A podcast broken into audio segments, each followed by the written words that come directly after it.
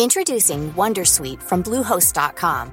Website creation is hard, but now with Bluehost, you can answer a few simple questions about your business and get a unique WordPress website or store right away.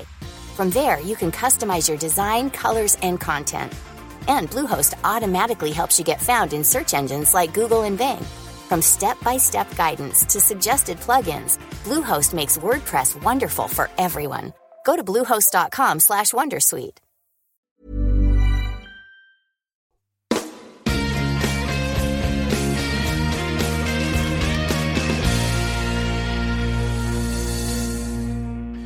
Muy bien, gracias por seguir con nosotros. Estamos hablando de todas las derivadas de estos eh, casos, ¿no? Que, eh, bueno, centrándonos un poco en el de, Geoff Marcy, porque es en el que en, en, astrofísica ha generado estas reacciones y estas dudas sobre la comunidad de qué tenemos que hacer, tenemos que citar, no citar, todo este tipo de cosas, ¿no? Eh, Gastón, te interrumpí, que querías decir algo justo antes de la pausa. No, sí, quería, quería agregar algo que es un poco enfatizar una cosa que ya dijo Francis, que me pareció inteligente y que se me había pasado, que es eh, cuál es la lista institucional en esto. ¿no? Francis dijo bien que una universidad eh, va a tratar, eh, sobre todo una universidad privada y sobre todo una universidad privada en Estados Unidos, va a tratar, a, los estudiantes son, son clientes, es una institución, son una institución educativa, distinto a otro tipo de empresas, pero es una empresa, es un negocio, y que, que bueno, entonces va a invitar un profesor a renunciar en función de la indemnización, un montón de políticas en juego, y es verdad. Yo quería contar una anécdota personal que un poco lo describe, eh, y en una institución en Estados Unidos en la que trabajé, no es en la que trabajo hoy, pero tampoco voy a decir cuál, eh, me acuerdo que cuando nos contrataron, en todas, también en la Universidad de Buenos Aires, que es una universidad privada, eh, pública y en la que trabajé y estudié toda mi vida, eh, se hace lo mismo que es una suerte de curso de cómo uno tiene que comportarse como trabajador en el caso de la universidad. Yo, yo tenía apuntado también contar la mía, que también tengo una. Sí, sí, dale. Ok. Ok, bueno. Como, como era, eh, tuve que hacer un curso online de comportamiento como profesor de esa institución. Lo cual me parece muy bien. ¿eh? Totalmente de acuerdo con eso. Esto no... Lo que pasa es cómo era el curso. Yo en ese momento, hace, de, de, vuelta, no es, la, no es eh, la universidad en la que trabajo ahora, hace muchos años. Entonces le, le pregunto a uno, un colega, digo, tengo que hacer este curso. Dice, ah, ¿no lo hiciste? Con, cierta, con cierto gesto socarrón. Y le digo, no, hacelo. ¿por qué? Ya vas a saber. Claro, esta persona sabía lo ridículo de la situación. Entonces fui, empecé, comencé el curso que era online, un sistema bastante bien hecho el sistema en sí, pero claro, las preguntas eran, la primera pregunta, yo tenía que llevar un, un cuestionario para ver cómo, cómo era mi comportamiento. Entonces, por ejemplo, suponga, te planteaba diferentes escenarios, había eh, tres respuestas y tres oportunidades para hacerlo bien. Bueno, o sea, no había forma de hacerlo más, algo que sea un deficiente mental, pues si tenés tres respuestas y tres oportunidades para hacerlo bien. Pero dije, bueno, está bien. No es una cuestión de evaluación, sino también de training lo tenés que hacer hasta que sepa la respuesta. Me parecía bien, hasta ahí. La primera pregunta. Usted se va a una conferencia, usted es profesor, se va a una conferencia, coincide con su estudiante de doctorado, su, su habitación en el hotel tiene piscina, llama a su estudiante de doctorado y le dice, oye Cindy, sube a mi, a mi, estoy inventando, pero más o menos este alto, creo que no estoy inventando tanto, eh, sube a mi habitación y trae la bikini porque tengo jacuzzi. ¿Es apropiado o inapropiado? Yo dije, bueno, la primera pregunta es bastante estúpida y es inapropiado. Correcto, dijo la primera. Bueno, segunda pregunta. Usted, y todas preguntas de ese tipo. Preguntas que eran, pero eh, una persona, ¿quién, ¿quién contestaría que es adecuado decirle a su estudiante de doctorado que suba con bikini? No, entendía, no podía creer. Y dije, claro, es que esta, esta institución no está interesada en si yo soy un degenerado o no. Está interesada solamente en haberte dicho, bueno, si el tipo se comportó mal, yo no tengo la culpa porque le hicimos este, este test. Yo digo, ¿esto a qué viene? Es, hay que cierta hipocresía, a veces de, desde lo institucional, en que es, a mí no me interesa si un profesor acosa a un estudiante. Lo importante es que yo no quiero tener problemas legales cuando él te lo haga. Entonces yo me deslido, me deslindo de, esta, me deslido de, esta, de, este, de este problema porque total... Entonces, a mí me gustaría también insistir en que las instituciones tienen que acompañar de una manera más sesuda, más honesta, menos hipócrita este tipo de cosas. Y no solamente preocuparse por no tener problemas legales. A mí me parecería, por ejemplo, para proponer algo, no solamente crítico, me gustaría que este tipo de trainings o de evaluaciones de la gente que uno contrata sea un poco más de grises, más cuidadoso, más sesudo, con profesionales que están evaluando a las personas. Digo, eh, y no una cosa tan flu que básicamente lo único que hace es, es como cuando uno va a un país y le dice, usted ha sido terrorista y ha puesto bombas en el país de al lado, y no, la verdad que no. Entonces, ¿qué persona que va a poner una bomba va a contestar la verdad? Eh, nadie. Bueno, es que no les interesa. lo, que te interesa es que el día de mañana, cuando te encuentres con la bomba en la mano, hayas, matado a, 10.000 personas, encima te pueden enjuiciar por esto adicional o algo así. No sé cuál es la intención de esto. Pero no hay un honesto, un honesto interés en que uno no mate gente. Acá me pasaba lo mismo. A mí me gustaría que la institución también estuviese interesada en que la gente que contrata sea eh, gente, eh, no sé, que lo hagan de manera más honesta, sin, sin llegar a, tampoco hagamos un macartismo de esto, ¿no? Pero, porque también, ojo, también hay diferencias culturales, también hay, hay sutilezas. Eh, no, voy a, no voy a abonar a la teoría de Ayala y decir, bueno, yo soy español, no, quiero decir cosas como esa, ¿no? Un poco la pavada, porque yo soy argentino, latinoamericano, crecí en, crecí en el barrio San Telmo y sin embargo en Estados Unidos los códigos no son tan distintos, ¿no? No seamos tan caraduras. Pero hay diferencias culturales, pensemos en musulmanes, pensemos, hay, hay muchas diferencias culturales, entonces tenemos que ser también cuidadosos con eso no hacer un macartismo eh, basado, eh, centrado en Occidente, ni, ni punitivismo a posteriori. Eh, seguramente mi bisabuelo no se comportó como yo me comporto hoy, en algún momento, no sé, no lo pobre, gallego ahí, no tengo la culpa de lo que le haya hecho ni él de lo que yo piense. Pero lo que digo es, las instituciones me gustaría que acompañaran de manera un poco más honesta. Y esto está relacionado con lo que dijo Francis antes, que es verdad, es muy, es muy cierto lo que dijo, que a veces la institución también me es como diciendo, mira, yo no tengo problemas, no, tampoco quiero gastar plata en indemnizarte, y, a veces me gustaría que hubiese sido un poco más honesto. Eso. Hmm. Yo tengo un, par de cosas que puedo eh, añadir a lo que ha dicho Gastón. Estoy totalmente de acuerdo con todo lo que has dicho y, lo puedo hacer todavía más explícito. Porque efectivamente yo también tenía pensado sacar el tema famoso del curso de acoso sexual, que es algo muy habitual en Estados Unidos. Eh, cuando yo fui a trabajar en el año 99 allí, em, me dieron dos cursos, uno de acoso sexual y otro de ser supervisor. El curso de acoso sexual se acababa de implantar el año anterior y se había implantado como consecuencia de una resolución judicial, porque eh, había habido un caso de, no sé exactamente los detalles, pero algo parecido a lo que habíamos eh, estado comentando, de un supervisor, de un superior con una subordinada que lo llevó a juicio y eh, hubo una sentencia condenatoria.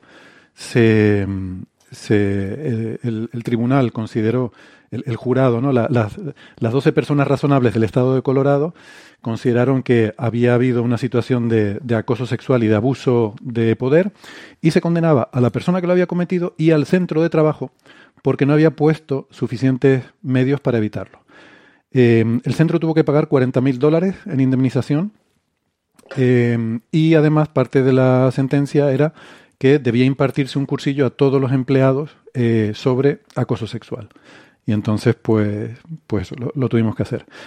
mi experiencia no fue tan negativa como la de Gastón, eh, no, no, era tan tautológica la, serie de preguntas. Eso, de hecho, me recuerda más, no sé si te sacaste alguna vez el carnet de conducir en Estados Unidos, pero bueno, pues te, va a hacer gracia porque son preguntas un poco así también. Yo recuerdo una en el examen teórico que era algo así como ¿en, qué, en cuál de estas situaciones se puede ir rápido? ¿En una autopista o en el parking de un centro comercial? Eh, o sea, son, cosas así de ridículas, ¿no? Pero bueno. Eh, entonces, en, aquel caso, efectivamente, el curso se daba de manera que mm, te daban una formación, te daban una. Eh, te explicaban para que tuvieras claro. Y además se decía que al ser un centro con muchos extranjeros, era importante que se entendiera, eh, porque claro, tú vienes allí, no tienes por qué saber ni la cultura, ni los, ni los, eh, ni los usos, ni la legalidad. O sea, tú no sabes necesariamente, claro, estamos pensando en lo obvio, pero hay cosas que pueden, eh, pueden ser más sutiles. Yo puedo estar en una mesa de un almuerzo con compañeros y compañeras y empezar a hacer chistes, mm, pues a lo mejor subidos de tono. Eh, y puede haber a quien eso le ofenda. ¿Dónde está el límite? Entonces, el, curso trataba todo ese tipo de cuestiones, ¿no? Ojo que hay diferencias culturales, ojo que hay problemas, ojo que puedes molestar a gente sin tú saberlo. Eh, más allá de lo que es obvio, que yo creo que eso todos tenemos claro, eh, dónde está lo legalmente permisible, ¿no?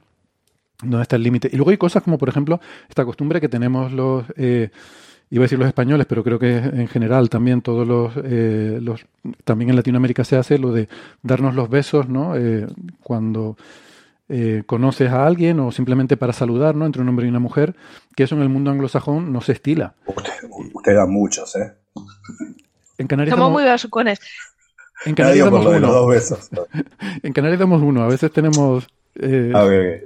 Bueno, ese es un buen ejemplo. No Por si ejemplo, los- yo, yo beso a los hombres. En Argentina se usa. Desde la década del 80, Ostras, a mis pues, amigos menos cercanos. mal que me lo dices. No, claro, exacto. Ah, no, no, no, pues ya estoy, ya estoy entrenado. La primera vez que fui a Chile, un amigo, mi, mi amigo me miró como diciendo, nos conocimos en el ICTP hace poco. Yo tengo amigos chilenos que vivieron acá y cuando vienen acá besan a los amigos, pero en Chile no, no voy a decir los nombres de mis colegas.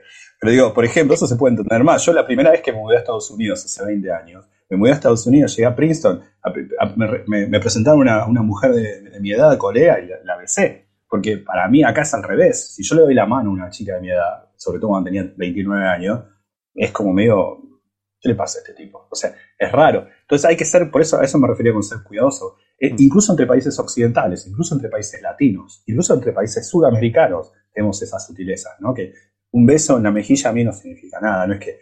eh, Mm. eso. Ahora mismo seguro que eh, acabas de romper muchos corazones que estén oyendo esto y que se, se acaben de llevar una gran desilusión.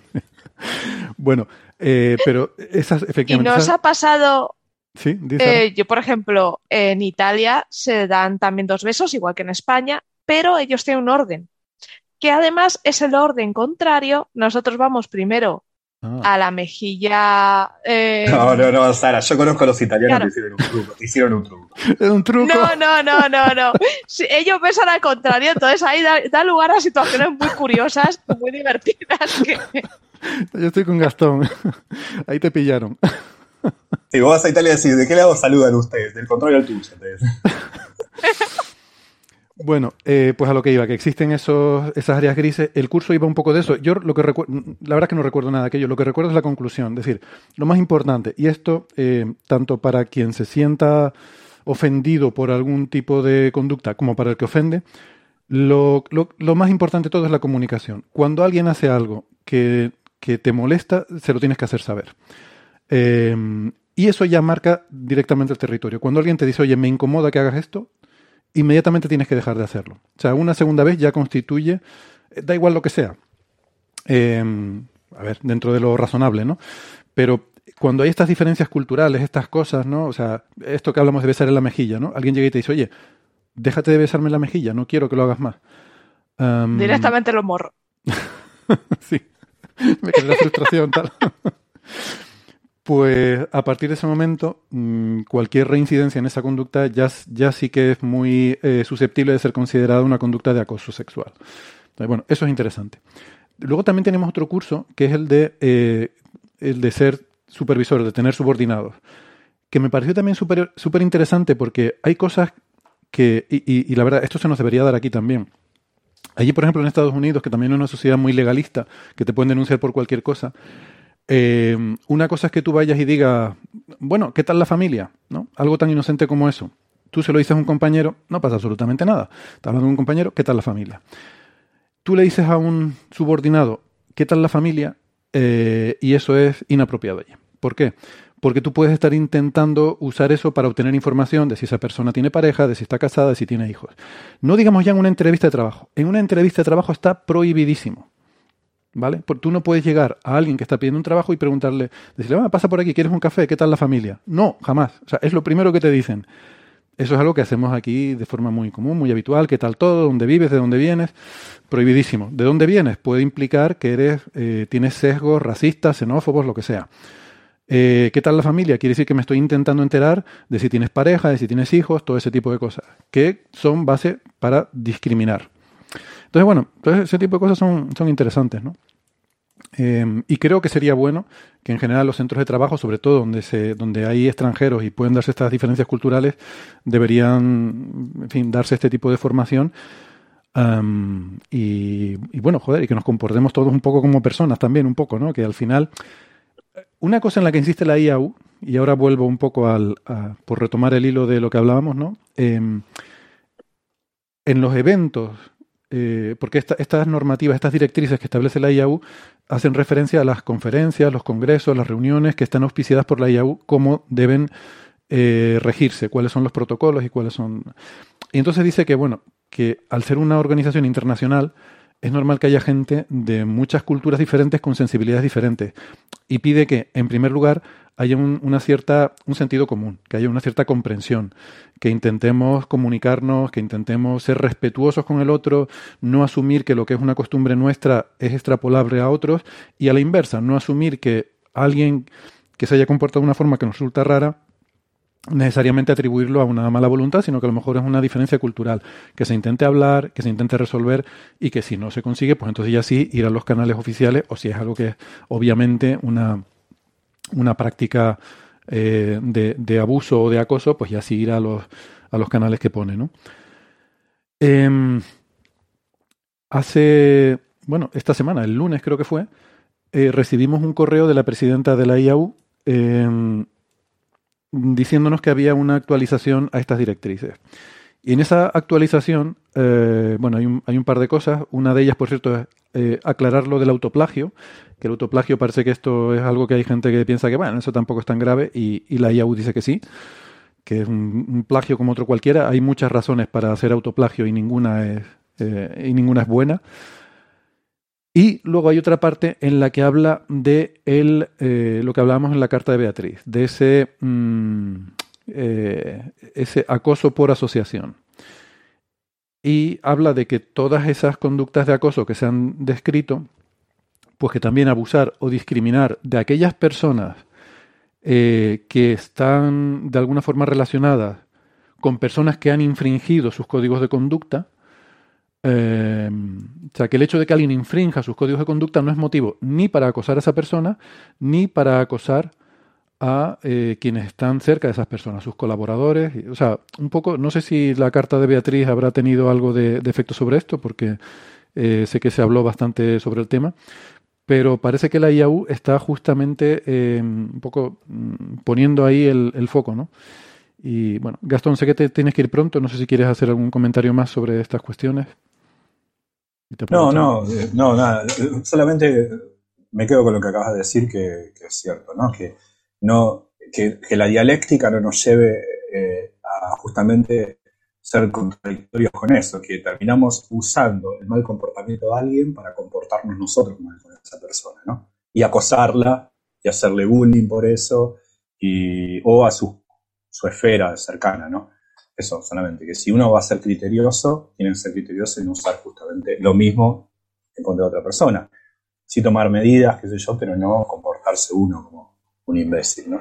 Mm. Si el otro lo fue. Pues es que uno también puede tener sus días, ¿no? Y un día a lo mejor estar muy en contra del acoso y otro sí, día... Sí, no. Menos mal, menos mal que hablamos hoy de esto, porque la semana que viene eh, yo hubiese dicho algo con lo que no estoy de acuerdo. Muy bien. Estaré de acuerdo la semana bueno. Elegimos el momento. Bueno, Gastón, pues nada, muchas gracias. un placer tenerte. Un, beso, un beso a todos. un beso, Gastón. un beso, un par de besos en España. un par de besos. Bueno, em, pues, pues esto. ¿Quieren añadir algo más? Sara, Francis. No, en principio eso, que el temas de la ética científica son temas muy amplios que cubren muchos factores y, y, simplificarlos y tratar de resumirlos en un programa y solamente hablar de, de algunos casos y de algunos eh, elementos de lo que es la ética eh, eh, científica, pues es limitarse muchísimo. Esto es un campo que requeriría horas y horas de discusión y, y bien planificada y yendo por diferentes tópicos y, y discutiéndolos. ¿no? El, mm. el tema de, de penalizar eh, los comportamientos personales de los científicos eh, en, lo que es eh, la propia dinámica de la ciencia, citaciones, revistas, invitaciones a congresos, incluso premios, pues a mí no me parece completamente ético y, moral y, creo que, hay que ser muy cuidadosos, ¿no? Y en ese sentido, creo que lo más importante es que el reconocimiento eh, a los logros científicos eh, sea independiente de esos comportamientos personales. Otra cosa es que si a alguien hay que eh, meterlo en la cárcel por haber cometido, mm, yo qué sé, un asesinato involuntario, pues eso no tiene por qué afear los grandes descubrimientos científicos o el premio Nobel que obtuvo años atrás. Mm. Estoy pensando en un caso concreto. Ah, vaya, no sabía. Vaya, pues me, me deja. no, no, conozco ese caso. Bueno, em, el, sí, yo estoy, estoy, de acuerdo con eso, ¿no? Y, y, creo que quizás reincidiría en lo que dice la IAU, que eh, citar el trabajo no es solamente premiar a la persona que ha hecho ese trabajo, es, es mantener, o sea, es un, es un ejercicio de, de honestidad intelectual, de entender la historia que nos ha llevado hasta aquí, eh, cuáles son los trabajos, cuál es la historia del campo y, y, también cuáles son los cimientos en los que se sustenta el trabajo que tú estás haciendo. Y, y además también que en esos papers hay otros coautores que no han, eh, que probablemente no han sido culpables de nada de lo que el otro coautor haya hecho, ¿no? Así que yo, yo está, no sé, lo de la, creo que en lo de las citas estamos todos de acuerdo. Mm, a lo mejor discrepamos en eh, si la universidad, si hay que banearlo de todas las universidades o solo de la que estaba o solo de, bueno, ahí ya, eso ya cada uno puede, no sé, hay diferentes a lo mejor opiniones, ¿no? Pero sí creo que estamos de acuerdo en que lo que es el, la contribución científica se debe mantener independientemente de, de, las tropelías personales que una persona haya hecho, que la persona es la persona y la ciencia es, la ciencia. Me gustó lo que el ejemplo que ponía Gastón de los directores de cine, ¿no? O artistas, o bueno, gente que hay que separar la persona de la obra, ¿no? Aunque hay, hay quien no está de acuerdo, pero a mí me parece, por lo menos en este caso, donde es importante el, eh, o sea, no, no, es solo el crédito, sino también pues esa historia previa de qué es lo que ha pasado para que lleguemos a este conocimiento puede ser, puede ser importante. Y tengo mis dudas, ¿no? Con esto que plantea la AAS de decir, bueno, si hay otra cosa que se pueda citar en lugar de esta, entonces citar la otra. Yo no lo creo. Yo creo que si, si los nazis hicieron experimentos con humanos y esos experimentos, sus resultados son relevantes para lo que vas a contar, pues sí, los nazis hicieron experimentos con humanos y sacaron estos resultados. ¿no? Aunque luego dice, si no hay otra posibilidad, pues bueno, decirlo, pero advertir que eso estuvo muy mal, no sé qué y tal. Bueno, sí. eh, a ver, querido lector, querida lectora, estas cosas que hicieron los nazis están muy mal. Digo los nazis por decir cualquier otro, cualquier otro experimento que no cumpliera con los criterios éticos básicos, pero yo, yo, como autor científico, yo tampoco tengo por qué dar lecciones de moral. O sea, no es mi trabajo en un artículo uh -huh. científico decir lo que está moralmente bien y lo que está moralmente mal. Para eso hay comités éticos, ¿no? O sea, a lo mejor podría decir, estos experimentos se hicieron en condiciones que probablemente no serían aceptables para un comité ético actual. ¿Vale? Pero no tengo yo como investigador que está haciendo experimentos con ratones decir que estuvo mal aquello que se hicieron, que se hizo en tal fecha con, bueno, no sé. Eh, no, no, no, acabo de ver claro ese. Eh, la verdad es que todo el comunicado este de la AAS a mí me deja bastante eh, como que decir, bueno, para decir esto, que tampoco concluye en nada, casi que te lo podías haber ahorrado, ¿no? Mm.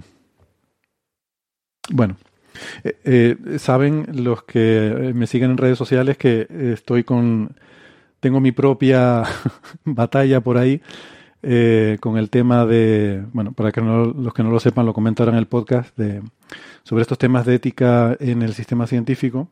Estoy pidiendo la dimisión del presidente de la, de la Real Academia de las Ciencias Exactas, Físicas y Naturales de España eh, por, iba a decir por, por actuar como un sinvergüenza, pero no, no lo digo como insulto, sino de sinvergüenza en el sentido de que no le da rubor el poner la institución al servicio de los intereses personales de blanqueamiento de imagen de, de Carlos López Otín, ¿no? que hablamos aquí de, de, su caso en los episodios número 200 y 253.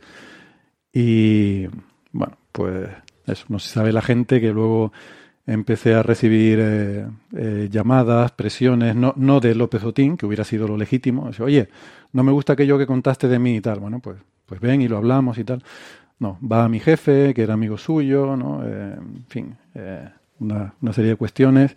Y luego, eh, y después de eso, pues va al presidente de la Real Academia de las Ciencias para que me mande cartas en nombre, en nombre de la Real Academia, em, para, para exigirme que me retracte de mis declaraciones o que si no me, me, me amenazan con denunciarme, ¿no? Eh, entonces, bueno, es que las cosas no son así. O sea, tú dime eh, si he dicho algo mal y me, lo demuestras y entonces pues discutimos, lo hablamos y tal. No me, no me llegas entrada con una carta intimidatoria, donde se ve que lo que hay realmente es una voluntad intimidatoria, porque, bueno, les, luego les contesté, les dije que no, que, que, yo todo lo que había dicho era correcto y que si me hacían, si me hacían ver algo, o como le dije a López Otín, que viniera y que contara su versión de la historia si quería, pero, pero que no iba a publicar una, no me iba a retractar de cosas que yo, que yo entendía que no había dicho nada incorrecto, que me lo hicieran ver y entonces y de hecho, bueno, después de que pasó un año, eh, que ya el abogado me dijo, dice, bueno, ya podemos hablar de esto, porque en principio se suponía que había una, iba a haber una judicialización de todo esto, que me iban a llevar a, los tribunales. Entonces decía el abogado que, bueno, eh, no estés diciendo, no estés contando esto en público porque van a pensar o se puede interpretar como que estás intentando condicionar un estado de opinión pública a tu favor y eso puede perjudicarte en caso de un juicio. Entonces tenemos que guardar silencio, no digas nada de esto en público. Eh, y estuve guardando silencio un año, ¿no? Eh, esperando a que me denunciaran, que es lo que... Además me decía mi abogado, no, no sería una denuncia, sería una demanda, que es diferente. Digo, no, no, no, a mí me han dicho aquí denuncia. O sea, aquí lo, que pone la carta es denuncia. No, pero esa gente no sabe de leyes. Digo, pues me da igual.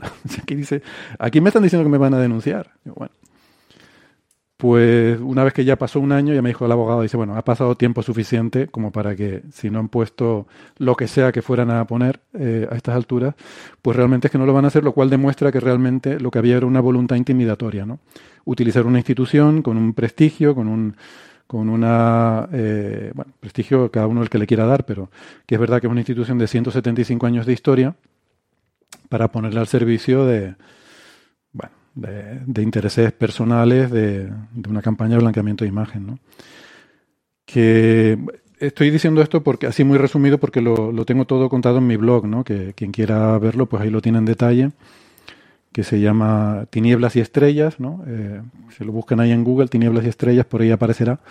Y quien tenga interés ahí puede ver todos los detalles, que lo, cuento todo, todo documentado y, y, todo con solamente con hechos que pueda demostrar fehacientemente no, he puesto ni una palabra de nada que no pueda demostrar porque eh, eh, todo esto ha pasado mucho, ha, sido iterado con, mi abogado porque mm, quería asegurarse de que no me expusiera, eh, que no dijera alguna cosa indebida y que, y que me pudiera exponer a, no sé, a que me pudieran demandar por alguna injuria o calumnia que entonces está todo como muy Em, digamos que me ciño exclusivamente a todo aquello de lo que hay prueba documental que yo pueda sacar.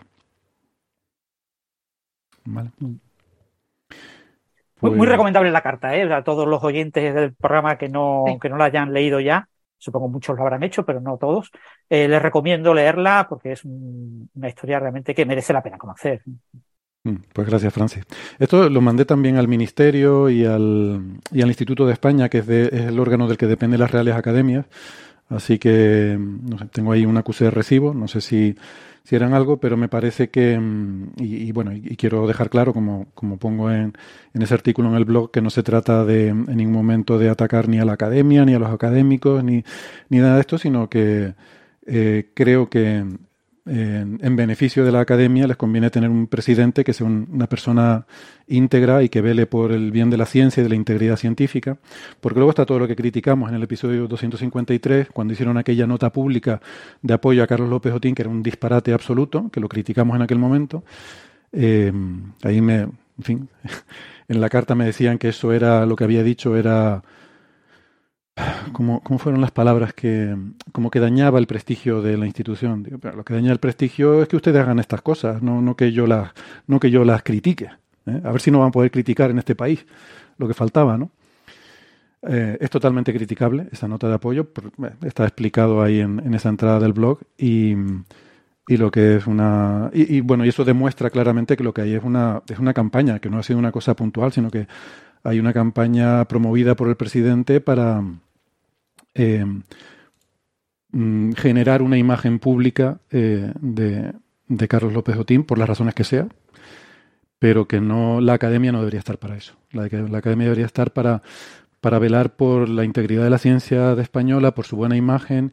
Esta, esta es una academia que asesora al gobierno de España, por lo menos, según el BOE, eh, entre sus funciones está asesorar al gobierno de España en materia científica. Debería estar para esas cosas. Eh, no para, bueno, cuando alguien por ahí hace malas prácticas, pues intentar eh, hacer campañas de blanqueamiento de imagen, ¿no? Eh, pero bueno, yo creo que es algo del presidente y lo explico en lo explico en esa carta, ¿no? El profesor Jesús María Sancerna explicó por qué. Creo que es algo a título individual del presidente y no creo que deba verse como una eh, una crítica o un ataque a la academia como institución, sino bueno, que, que quizás pues sería momento de, de, buscar un relevo en, la, en, el liderazgo de esa institución. Es mi opinión y tengo derecho a mantenerla y, y si no, pues total, ya tengo el abogado. Bueno, Nada, algún comentario. La, pena es que eso, que haya llegado a estos extremos y que ocurren ese tipo de cosas, pero la, desgracia es que nos guste o no nos guste, no, tu caso no es el único, en el sentido de que cosas parecidas han ocurrido y siguen ocurriendo. Es una cosa realmente. Y a eh, mí me ha escrito bastante gente últimamente. Eh, desde que publiqué esa carta me ha escrito bastante gente que, bueno, que ha tenido situaciones desagradables también por, eh, por haber criticado y, y, y, se han visto sometidos a esta eh, estos abusos de poder de los que hablamos, ¿no? En este caso no abusos, hmm.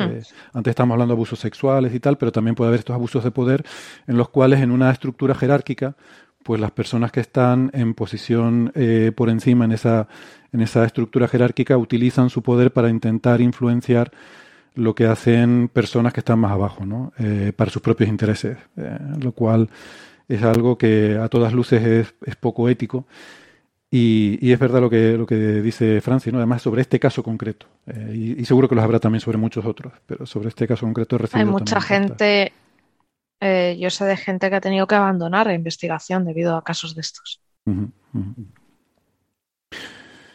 Pues bueno, eh, en fin, a veces hablamos de la ciencia como algo casi, no sé, idílico, mágico, de, ah de mundos de Yuppie y, no, y a veces nos preguntan, bueno, no, no, a ver, la ciencia es maravillosa eh, y, es probablemente la, empresa más importante de, en la que se ha embarcado el ser humano, pero las personas son personas y hay de todo como en todas partes, ¿no? Sí, sí, sí. los científicos y las científicas son personas. Eso es, eso es. Bueno, eh, venga, mm, podemos seguir avanzando y... Mm, Ah, vamos a hablar, si les parece, de, un artículo, Sara, que, a ti te llamó la atención sobre sesgos cognitivos, ¿verdad? Cuando, em, en presencia de, poca información, ¿no? De una serie de autores que, publicaron en Acta Psicológica, Psicológica, ¿no? Acta, una publicación de psicología sobre cómo, cómo reaccionamos, ¿no? ante la información que se nos presenta. Exacto.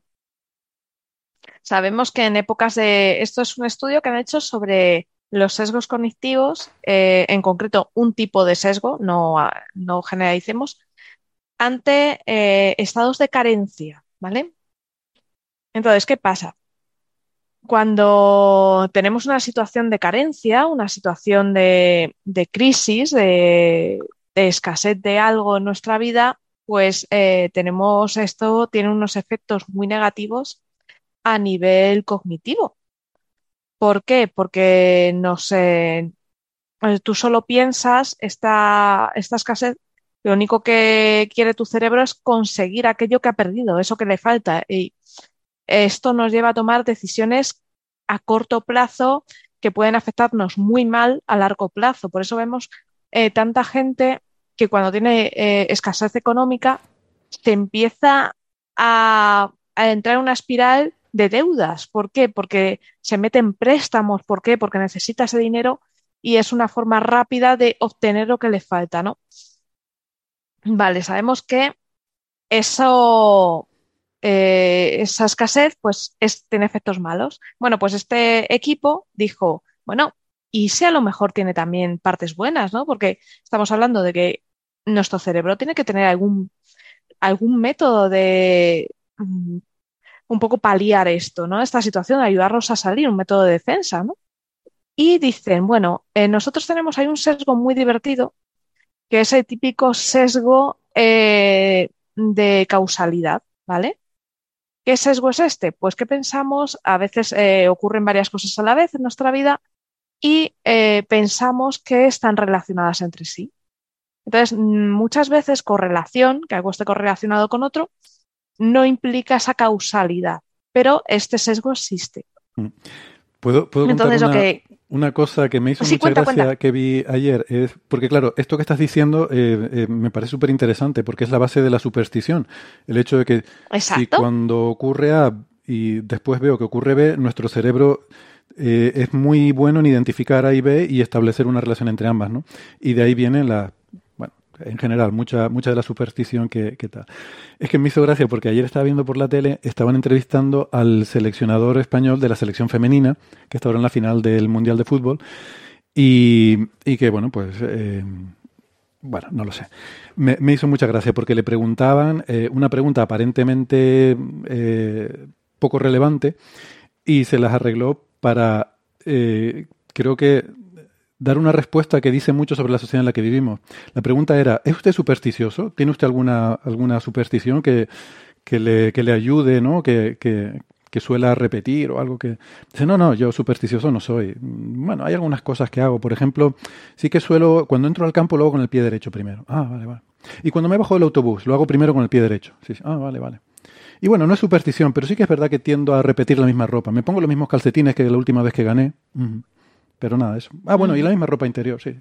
Bueno, y la camisa. Y, empezó a decir cosas, ¿no? decir, pues, Pero espero, pues espero que esa ropa interior la lave. Que la haya lavado, ¿no? Por favor.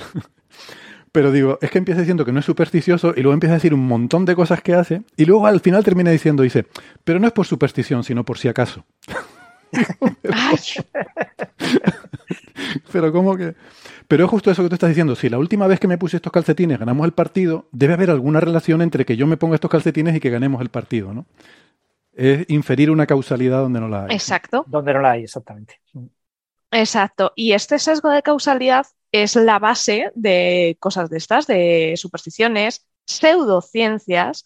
Tú imagínate, tú tienes un resfriado que se cura, lo cura tu propio cuerpo, pero te da por tomarme, por tomarte un remedio homeopático que no va a hacer nada. Pero, oye, ese resfriado, por lo que sea, fue más suave o tu cuerpo reaccionó de una forma más eh, contundente contra ese virus y, oye, tú te sentiste mejor. Entonces, ahí tú vas a establecer una causalidad que no existe. Porque dices, oye, cuando me tomé esto me fue bien. Esa es la causalidad también. O sea, esa es la base de muchas pseudociencias.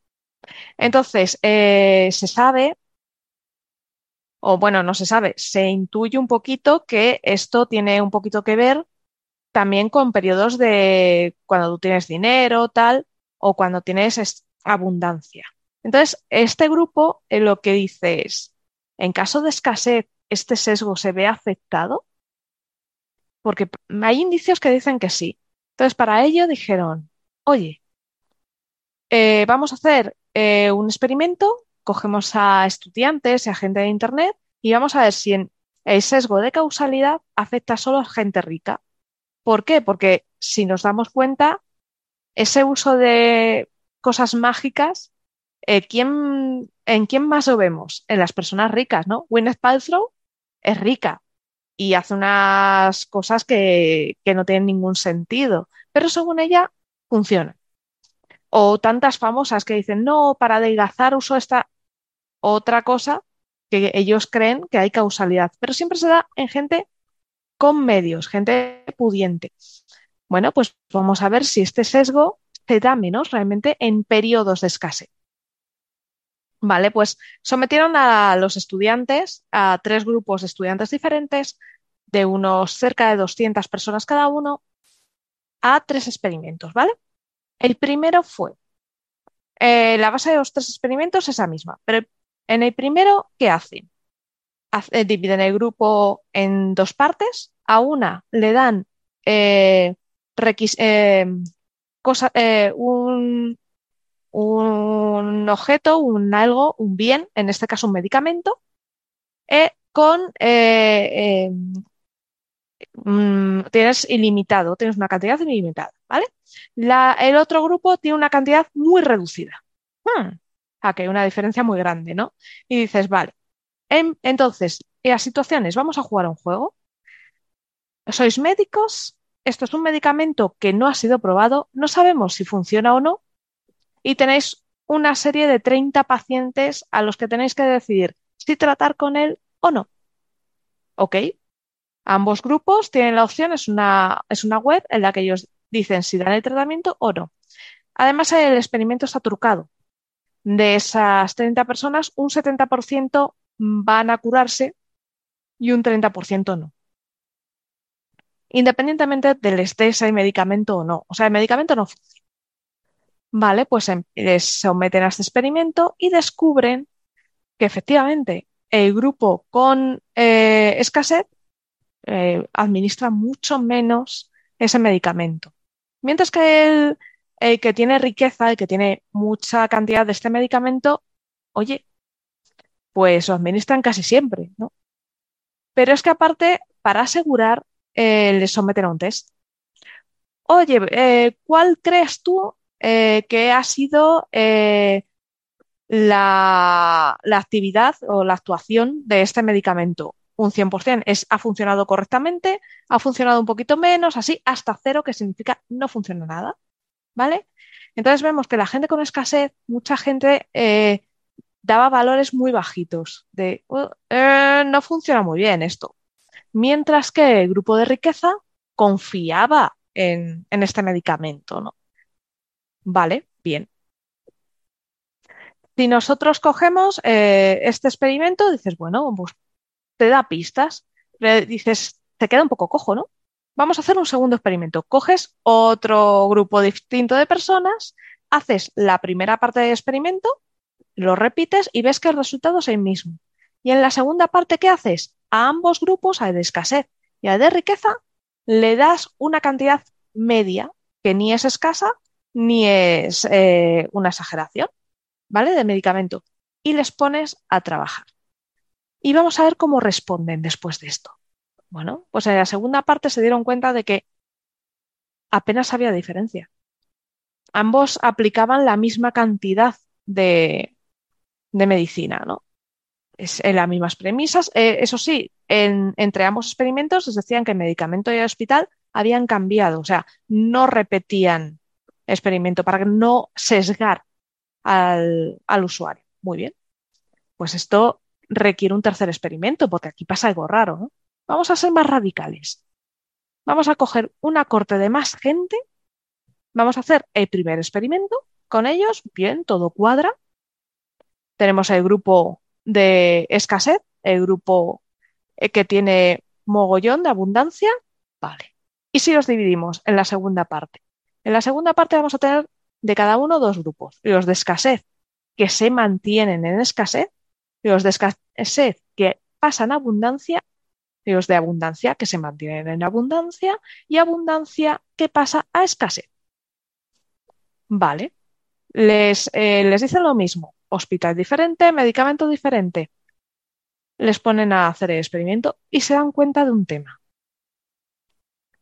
La gente que está en escasez y continúa en escasez hace, sigue haciendo, se mantiene en ese consumo bajo de medicamento. La gente que pasa de escasez a abundancia aumenta un poquito el uso de medicamento, pero no te creas que mucho. O sea, se mantienen ahí como desconfían la persona, las personas que iban en abundancia y se mantenían en abundancia a lo bestia, o sea, usan el medicamento todo lo que pueden y más. las personas de abundancia que pasaban a escasez hacían lo mismo que las personas eh, de escasez que pasaban a abundancia, hacían un consumo moderado, un poquito contenido. Y dices, oye, esto, esto resuelve muchas dudas, ¿no? Resuelve que en periodos de escasez eh, nos pensamos mejor las cosas, nos pensamos mejor cómo hacer ese un gasto de un recurso que nos falta. Un recurso pues que tiene limitaciones, no te lo piensas mucho. Uf, lo voy a usar, no lo voy a usar. Entonces ahí ese sesgo de, uy, ha funcionado, lo tienes menos porque lo vas a usar menos. Mientras que si tú pasas de escasez a abundancia, podían darse dos hipótesis. Una, que fueras con miedo, que hubieras aprendido y que dijeras, uff, mejor me reservo, o otra que es, voy a gastar a lo bestia.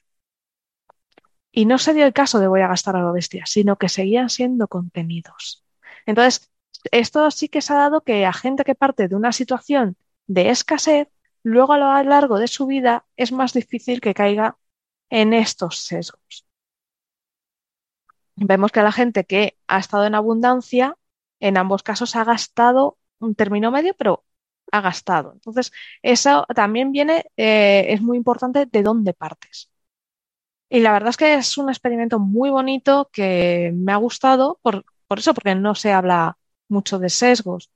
Además, el análisis estadístico de las probabilidades eh, que han hecho de, y luego esos estudios, porque luego, claro, se les preguntaba. Y en todos ellos, la gente que venía en abundancia siempre decía que sí, que funcionaba y daban valores de, de funcionamiento del medicamento bastante altos. Mientras que si les preguntabas a los, a la gente que partía de escasez, sí que daban esa, esa, esa respuesta de mmm, no funciona tan bien. Entonces, eh, a ver, no ha habido casos en los que ninguno diera un cero, eh, que todo el mundo diera cero, eso sería maravilloso. O sea que, como siempre, hay escalas de grises, pero sí que el experimento nos da lugar a mucha, a muy buena información, ¿no? ¿Y para qué se hacen este tipo de experimentos? Fácil. Este tipo de comportamiento, ahora que sabemos que parte de, de la situación de escasez o abundancia que tengas, puede tomarse para eh, hacer con un poco de más control o para intentar evitar que la gente caiga en pseudoterapias. O sea, si tú tienes dinero y puedes comprar eh, cualquier chorrada que te vendan y probarla, pues claro, eh, tú has pagado por ella, tú la has probado y, te, y si hay esa casualidad, tú vas a establecer esa causalidad. Mientras que si tú te retienes, no compras, no haces uso y te piensas muy bien si, uff, esto es que me cuesta caro, ¿eh? Y la medicina de verdad me cuesta más barata. Entonces ahí es como podemos igual atacar. O sea, que la, la solución a la pseudociencia, a las pseudoterapias y los productos milagros es que la gente sea pobre. Eh, eh cortarnos el bolsillo. No, eh, quizás sea, fíjate, no atacar a la economía de la persona, pero quizá abaratar el producto, hacerlo más asequible el producto que realmente funciona, ¿no? Mm. Que es el caso en nuestro sistema sanitario español. Eh, un, medicamento, como está cubierto por nuestro sistema sanitario, es mucho más barato que una solución homeopática, ¿no? Mm. Entonces, esa es una buena forma de empezar y ver un poquito cómo, cómo avanzar. Sí. Eh, me hace gracia porque estaba acordándome de origen de, de muchas de las pseudoterapias que vienen de China, eh, como la acupuntura y estas cosas, que realmente eh, se extendieron mucho, se popularizaron mucho durante el periodo de Mao, porque era más barato que la, que la medicina real, ¿no? Entonces, en aquella época se decidió que había que cubrir a todos los ciudadanos, había que tener una cobertura sanitaria universal, pero claro, no tenías recursos para, para pagar una, eh, una, cobertura médica como tal. Y entonces, bueno, pinchándole a la gente esas cosas, eso es baratito y, y atendemos a todo el mundo. Y, es curioso, ¿no? Que luego esas cosas nos llegan eh, como, no sé, como tradiciones milenarias de... Pero no te vayas tan lejos. En, en Alemania, en la, eh, joder, la homeopatía está muy extendida. ¿Y por qué está tan extendida? Porque... un alemán, ¿no? O un, suizo alemán, quizás, no estoy seguro, pero... Sí, pero porque creo que el sistema sanitario se puso muy caro o hubo mm. algo así, estaba muy caro y era una forma de dar una solución placebo barata para que mm. la gente un poco tirase para adelante. Claro. Y se quedó ahí. Claro, porque realmente, a ver, estas pseudoterapias son, son realmente más baratas. Lo que pasa es que la medicina real la tenemos subvencionada con nuestros impuestos, es decir, que ya la estamos pagando. O sea, cuando, cuando compras eh, homeopatía, tú estás pagando las medicinas a las que tienes derecho en principio, las estás pagando a través de tus impuestos y luego pagas el, el coste total de la homeopatía para el negocio de las Boirón y, y, todas estas empresas, ¿no? Que hay gente que te dice que no, porque hay unas... Eh, hay unas farmacéuticas mm, con beneficios millonarios interesadas en que compres ibuprofeno. pues anda, anda que los beneficios de las homeopáticas no son tampoco, esas, no son grandes empresas químicas, eh, industriales y demás. Bueno, es lo que hay. Exacto. Pero sí es verdad que tenemos ese estereotipo, ¿no? De que cuando uno le sobra el dinero parece que emplean menos sentido común respecto a en qué gastarlo. Ah, así que, oye, ah. pues mira, si al final resulta que la homeopatía es un es un efecto secundario del aumento de la riqueza, pues la voy a empezar a mirar con cierta simpatía. Es decir, oye, mira cuánta homeopatía se vende. Bueno, pues será que la gente está bien y le sobra dinero, yo qué sé. A lo mejor se podría. No, pero también esas, esas cosas es que la gente que, eh, que le sobra dinero muchas veces son personalidades famosas. Y esas Yo digo una cosa, los productos de Winnet Paltrow no son para pobres. Por eso, pero arrastran a mucha gente por desgracia. Entonces siempre va a haber algún famoso que haga alguna cosa que sea una pseudoterapia peligrosa y le va a seguir mucha gente. Sí. ¿Por qué? Porque como es famoso... Estoy empezando a sospechar que el café no hace nada, eh, porque a mí ya no me hace nada, y empiezo a sospechar que es que como George Clooney lo anuncia, pues estamos todos, y ahora Brad Pitt también, pues estamos todos aquí tomando café porque lo anuncia esta gente. Bueno, algo más sobre esto. La verdad que está, está interesante, ¿no? Como dices tú, el entender mejor los sesgos cognitivos creo que es algo que sería muy importante. Y hay muchas cosas que se saben, pero, pero no se habla de ello, ¿no? Eh, y que mm, me parece que es importante a la hora de entender como sociedad cómo funcionar mejor. Francis. Sí, yo quería comentar que, bueno, la autora principal es Elena Matute, que es una psicóloga experimental muy famosa en España y gran divulgadora, ha ido mucho a los eventos Naucas, y, ella siempre estudia eh, experimentos relacionados con el tema de pseudociencias, pseudomedicina, la percepción de, de, esa relación de, ilusión de causalidad que es, digamos, su especialidad, ¿no? Entonces es un trabajo que hay que marcar dentro de los trabajos que ha ido realizando durante muchos años y, bueno, que seguirá realizando. Mm.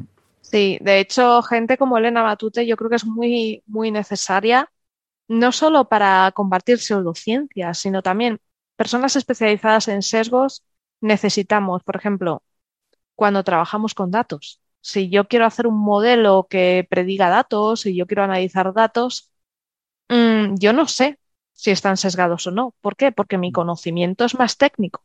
Yo necesito a mi lado una persona con esta especialidad que me diga, espera, espera, espera, estos datos no te valen porque no has tenido en cuenta esta, esta este subconjunto de personas están sesgados por esto. Y yo creo que son muy importantes y van a ser vitales, sobre todo ahora con el auge de, de la inteligencia artificial. Hay una viñeta maravillosa de XKCD, es muy, es muy divertido ese, cómic, ¿no? Es muy friki. Hay uno que se ve como una sala de juntas de una gran empresa y dice, y el resultado de nuestra encuesta revela un resultado, una, conclusión sorprendente. Resulta que el 97% de, de los que nos han eh, escrito con, con, el formulario relleno em, eh, dicen que les gusta responder encuestas, ¿no? Eh, o sea que llegamos, llegamos a la conclusión, como le tienes que mandar el formulario, llegamos a la conclusión de que a la gente, al 99% de la gente les encanta responder encuestas.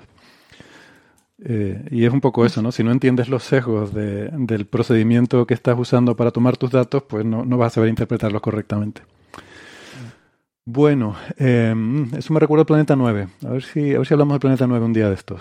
Pues sí, hay que, hay que recuperarlo. Si hay, nuevas noticias, hay que. Hay que recuperarlo. Hay, muchas cositas, se están moviendo muchas cosas por ahí, está divertida la cosa. Eh, no, no de la búsqueda, porque ya les he dicho que hasta octubre o medio septiembre, pero para nosotros octubre está en el cielo diurno y no se puede observar.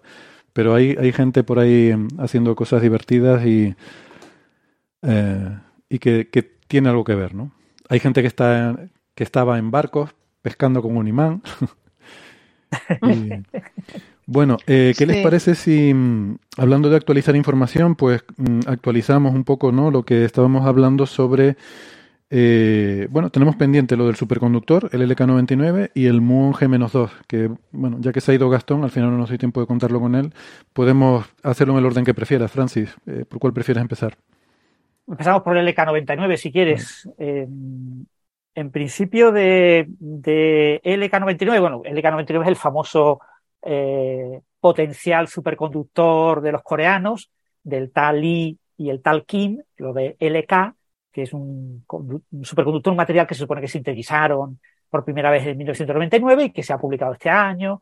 se publicó un par de artículos en Archive y un artículo en una revista y además ha habido este año la concesión de una patente, ellos pidieron tres patentes.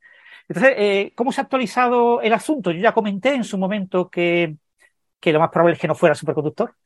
y, aunque Gastón tenía todavía sus ciertas dudas, ¿no? Porque Gastón comentaba que le, se había leído un artículo teórico de simulaciones de este, de este material que a él le había convencido, ¿no? Los argumentos, ¿no?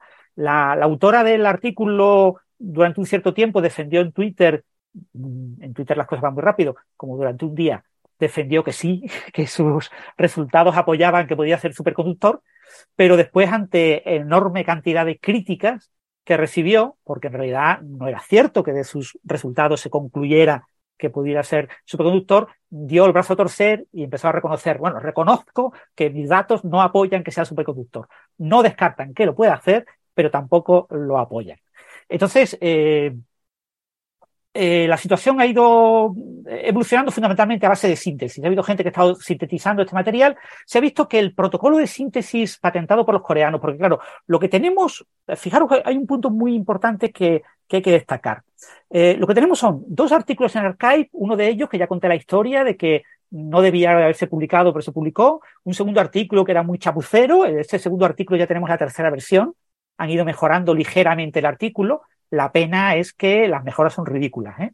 Han añadido una figurita, parece que va a ser aceptado en la revista APL Materials eh, y, por lo tanto los revisores han exigido algunos pequeños cambios. Pero mm, sigue habiendo errores tipográficos, sigue habiendo errores de unidades, sigue habiendo figura fatal, pero bueno, eh, han sentado un pelín ese artículo. Eh, y después teníamos el artículo publicado en la revista de cristalografía. El método de síntesis de este material publicado en el artículo eh, en abril en la revista coreana de cristalografía y en los artículos de Archive es el método de síntesis eh, que aparece en la solicitud de patente del año 2020. Y claro, lo que la gente ha estado intentando es sintetizar este material utilizando ese procedimiento de síntesis química. Y se ha dado cuenta de que es muy difícil, de que, es que no funciona. Este procedimiento no sintetiza algo parecido a lo que muestran en su vídeo los coreanos a lo que muestran en su fotografía los coreanos. ¿eh? Los coreanos te muestran una especie de pastillita de un material eh, como parecido al grafito, que parece que se, que se puede laminar como el grafito, que tiene una forma así más o menos. Eh, y, y, el vídeo que te muestran los coreanos es un vídeo que tú dices, yo con una pastilla de grafito te lo hago. Entonces, levitación apoyada en, el imán. Entonces, mmm, ¿Estarán engañándonos y estarán poniendo grafito? Y resulta que la gente que sintetiza el material no logra obtener un material como el que muestran los coreanos.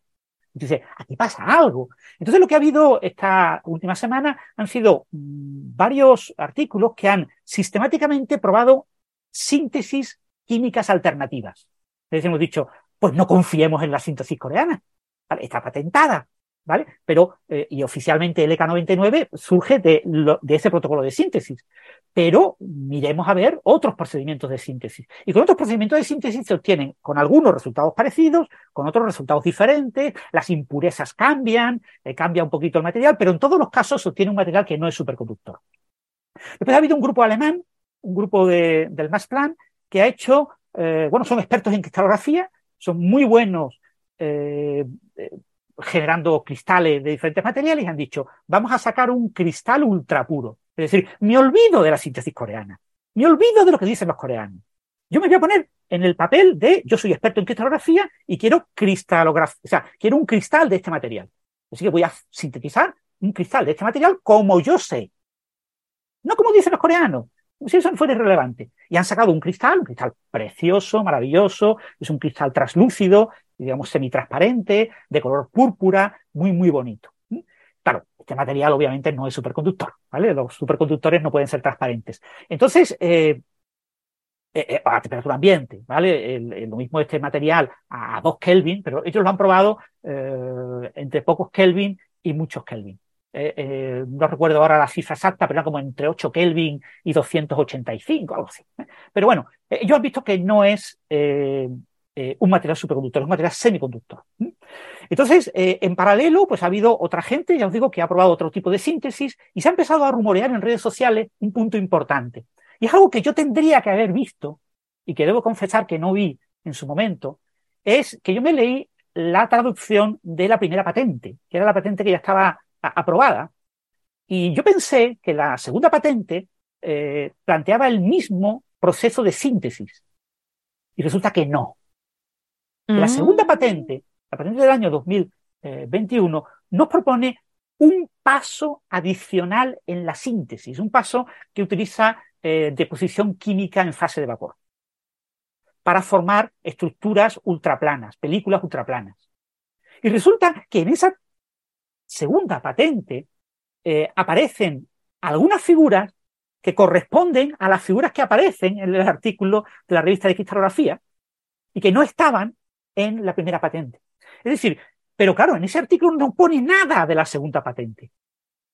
¿Y por qué no lo pone? Porque no lo puede poner, porque si quieren que les aprueben la patente, no pueden publicar eh, ese protocolo de síntesis. Entonces, mm, da la sensación, eso se ha rumoreado en redes sociales, y algo que yo me tenía que haber dado cuenta, pero claro, eh, que estaban escritas en coreano, que hay que usar un traductor y que es un poco engorroso hacerlo, porque el lenguaje de las patentes traducido por Google de manera automática mm, es difícil de entender los matices, pero eh, lo que ha habido los rumores es que todo el mundo lo está haciendo mal.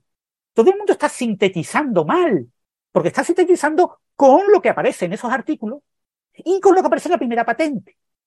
Pero parte de esos artículos, de esos resultados de esos artículos, no es aparentemente con esa técnica de síntesis, sino con la técnica de síntesis de la segunda patente. Pero ya aparece una duda adicional. ¿Qué contiene la tercera patente? La tercera patente todavía no ha sido publicada. El servicio de patentes coreano, esos no son patentes internacionales, son patentes en, Corea. Un sistema que se llama CRIS, RIS, el sistema de patentes coreano, y todavía no ha publicado la tercera patente. No sabemos si la tercera patente que contiene. ¿eh? Tenemos el título, pero el título no nos dice nada. ¿eh? puede que haya otro procedimiento de síntesis distinto. Y de esta segunda patente hay una curiosidad que yo no me había dado cuenta en su momento y que, yo creo que es clave. Es que ellos usan, eh, generan películas delgadas con deposición química de vapor, pero dicen cualquier otro procedimiento de síntesis de películas delgadas debe estar incluida en esta patente. Y mencionan eh, pues técnicas de deposición atómica, eh, técnicas de difusión, mencionan como cinco o seis técnicas, y ponen un etcétera, y aclaran, y todos los procesos, es decir, ellos están como diciendo que esto es muy importante, esto no lo pusimos en la patente anterior, pero que esto lo hemos puesto en esta patente y eso es clave. Esto no lo hemos mencionado en ningún artículo, no se menciona en ningún artículo, pero es que no podemos hasta que nos acepten esa patente. Entonces, esto ha generado un cierto eco en redes sociales sobre la posibilidad de que haya un secreto de los coreanos oculto en esa última fase del método de síntesis. Que eso no lo ha hecho nadie hasta ahora. ¿Vale? Entonces, esto es algo que habrá que esperar a ver qué dice la comunidad al respecto, la comunidad científica, lo que están intentando hacer esto, a ver qué, qué, y además, el tema de que puede que haya algo en la tercera patente eh, adicional, que tampoco han contado. ¿eh? O sea, todavía queda ahí pero aún así, aún así, lo que ya tenemos es un cristal maravilloso y perfecto, púrpura, semitransparente, un cristal eh, que se ha podido dividir en trocitos y que, claro, es un cristal, es un, es un eh, aislante de toda la vida. Es una cosa absolutamente, no tiene nada que ver con un superconductor. Es que no se puede ni medir la resistencia eléctrica que tiene, porque es una resistencia enorme, ¿eh? son millones de ohmios. Es decir, no hay, no tienen voltímetro para medir eh, una resistencia tan grande. No es que no tiene sentido medir una resistencia en un material que no conduce electricidad, medir su resistencia no tiene mucho sentido. Pero en este caso, eh, ese material es tan bonita la foto ver así como unas piedras preciosas, maravillosas, púrpuras, ¡ay, qué maravilla! que ha hecho que Dan Garisto, que es el periodista de la revista Nature, que está siguiendo el caso, que este, ah, este es su tercer artículo, lo publicó ayer, ha publicado un artículo ayer en el que eh, yo he titulado en mi blog que es la guillotina que decapita la superconductividad de este material, ¿no? Es un artículo en el que Dan Garisto lo deja claro en el título. LK99 no es superconductor. Y después aclara, os voy a explicar cómo la ciencia ha resuelto este misterio. ¿eh? Entonces, eh, el artículo básicamente lo único que hace es decir, como un experto en cristalografía alemán del Max Planck ha sintetizado un cristal ultrapuro de este material, y ese cristal no es superconductor, automáticamente caso resuelto. Entonces lo que yo os planteo es, pero en paralelo está todo lo que está ocurriendo en redes sociales y lo que se está moviendo del tema de las patentes, del tema de los métodos de síntesis, etcétera, que el Dan Garisto ni lo menciona. Eso es irrelevante. Yo soy de, la revista Nacho, yo, yo puedo hablar como si tuviera la absoluta verdad, ¿no? Entonces, hay que tener en cuenta eso. En principio, oficialmente, desde ayer por la tarde, cuando se publicó este artículo, hoy es jueves, ayer fue miércoles, eh, miércoles 16 de agosto, cuando se publica este artículo periodístico en la revista Nature, que no es un artículo científico, eh, la mayor parte de las personas que siguen eh, este material ya creen que es verdad que no es un superconducto.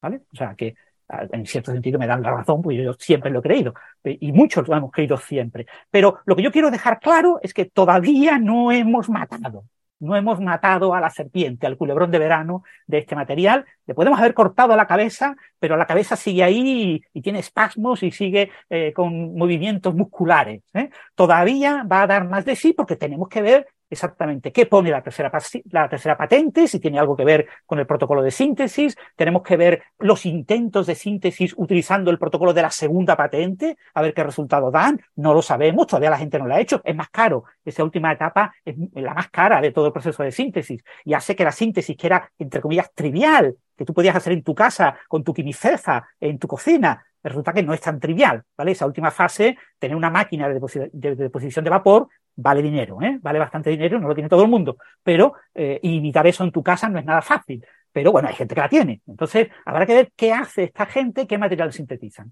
¿Cuál es el problema de los cristales púrpura que ha publicado este, este grupo eh, alemán?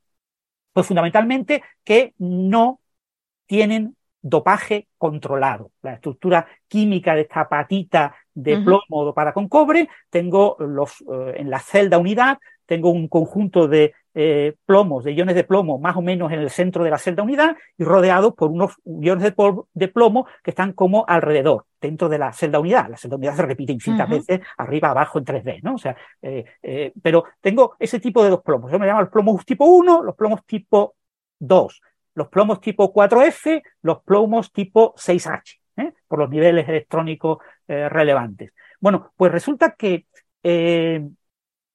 eh, por las posiciones que tienen en la celda unidad esos, iones de plomo, en lo que se ve en este cristal semitransparente de color púrpura es que se ha hecho un análisis, obviamente, por rayos X para saber cuál es la composición, es que contiene, se ha dopado tanto plomo 1 como plomo 2. Se han dopado, es decir, el dopaje no está controlado. Se han dopado algunos plomos 1, algunos plomos 2. ¿eh? Con lo que, pero los coreanos insistieron en sus artículos una y otra vez, hay que dopar plomo 1, eh, eh, no plomo 2. Que Griffin decía, cuidado, que lo que dicen los coreanos hay que tenerlo con trampa, porque por eh, análisis termodinámico, energéticamente es más favorable que se dopen los otros, aunque la diferencia es pequeña y alta temperatura, pues probablemente lo que haya es una mezcla de ambos. Es decir, en estos cristales tenemos una mezcla de los dos dopajes. Entonces, un punto clave es, ¿qué pasa con este material cuando yo dopo solamente uno de los plomos, los plomos 1 en todas las celdas unidad o solamente los plomos 2? ¿Cómo cambian las propiedades eléctricas magnéticas de este material? Pues pueden cambiar, pueden cambiar. Lo que pasa es que ahora, ¿cómo sintetizo eso? Nadie sabe cómo. ¿Hay algún secreto coreano para poder sintetizar esto? Nadie lo sabe, probablemente no, ¿eh? casi seguro que no. ¿eh? No a pensar, esto, yo estoy manteniendo un poco el misterio para daros un poco de vidilla, pero en realidad mi convicción es que esto no es superconductor ni en ningún momento se va a poder controlar el dopaje a ese nivel de detalle, porque esto es prácticamente imposible mediante un protocolo de síntesis química. ¿vale? Otra cosa es la construcción del material átomo a átomo, pero eso mm, es inviable eh, a gran escala. Pero en cualquier caso, eh, esto es, relevante eh, y es el punto en el que nos encontramos, un punto en el que este culebrón del verano va a continuar durante, eh, no sé, por lo menos durante este verano, hasta que acabe el verano el veintitantos de septiembre, eh, vamos a tener mm, la vidilla de qué pasa, ¿no? el artículo de Nature aparentemente ha matado a, este material, pero cuidado, porque en mi opinión vamos a continuar con quizás no tanto hype, pero vamos a continuar con nuevas noticias y lo mismo la semana que viene la revista Nature está publicando una noticia diciendo se ha sintetizado eh, y se ha logrado lo que parecía imposible. Porque, bueno, esto, Dangarito es un artículo de prensa y los periodistas ya sabemos, son periodistas que entrevistan a, científicos y que construyen una noticia a partir de esas entrevistas, ¿no? Si tú entrevistas al, al líder al investigador principal del grupo que ha hecho estos cristales, pues él te dice, mis cristales son perfectos, son maravillosos, yo soy el más guapo y por lo tanto eh, yo ya he resuelto el problema. Yo soy al que le tenéis que poner la medallita de resolutor del problema.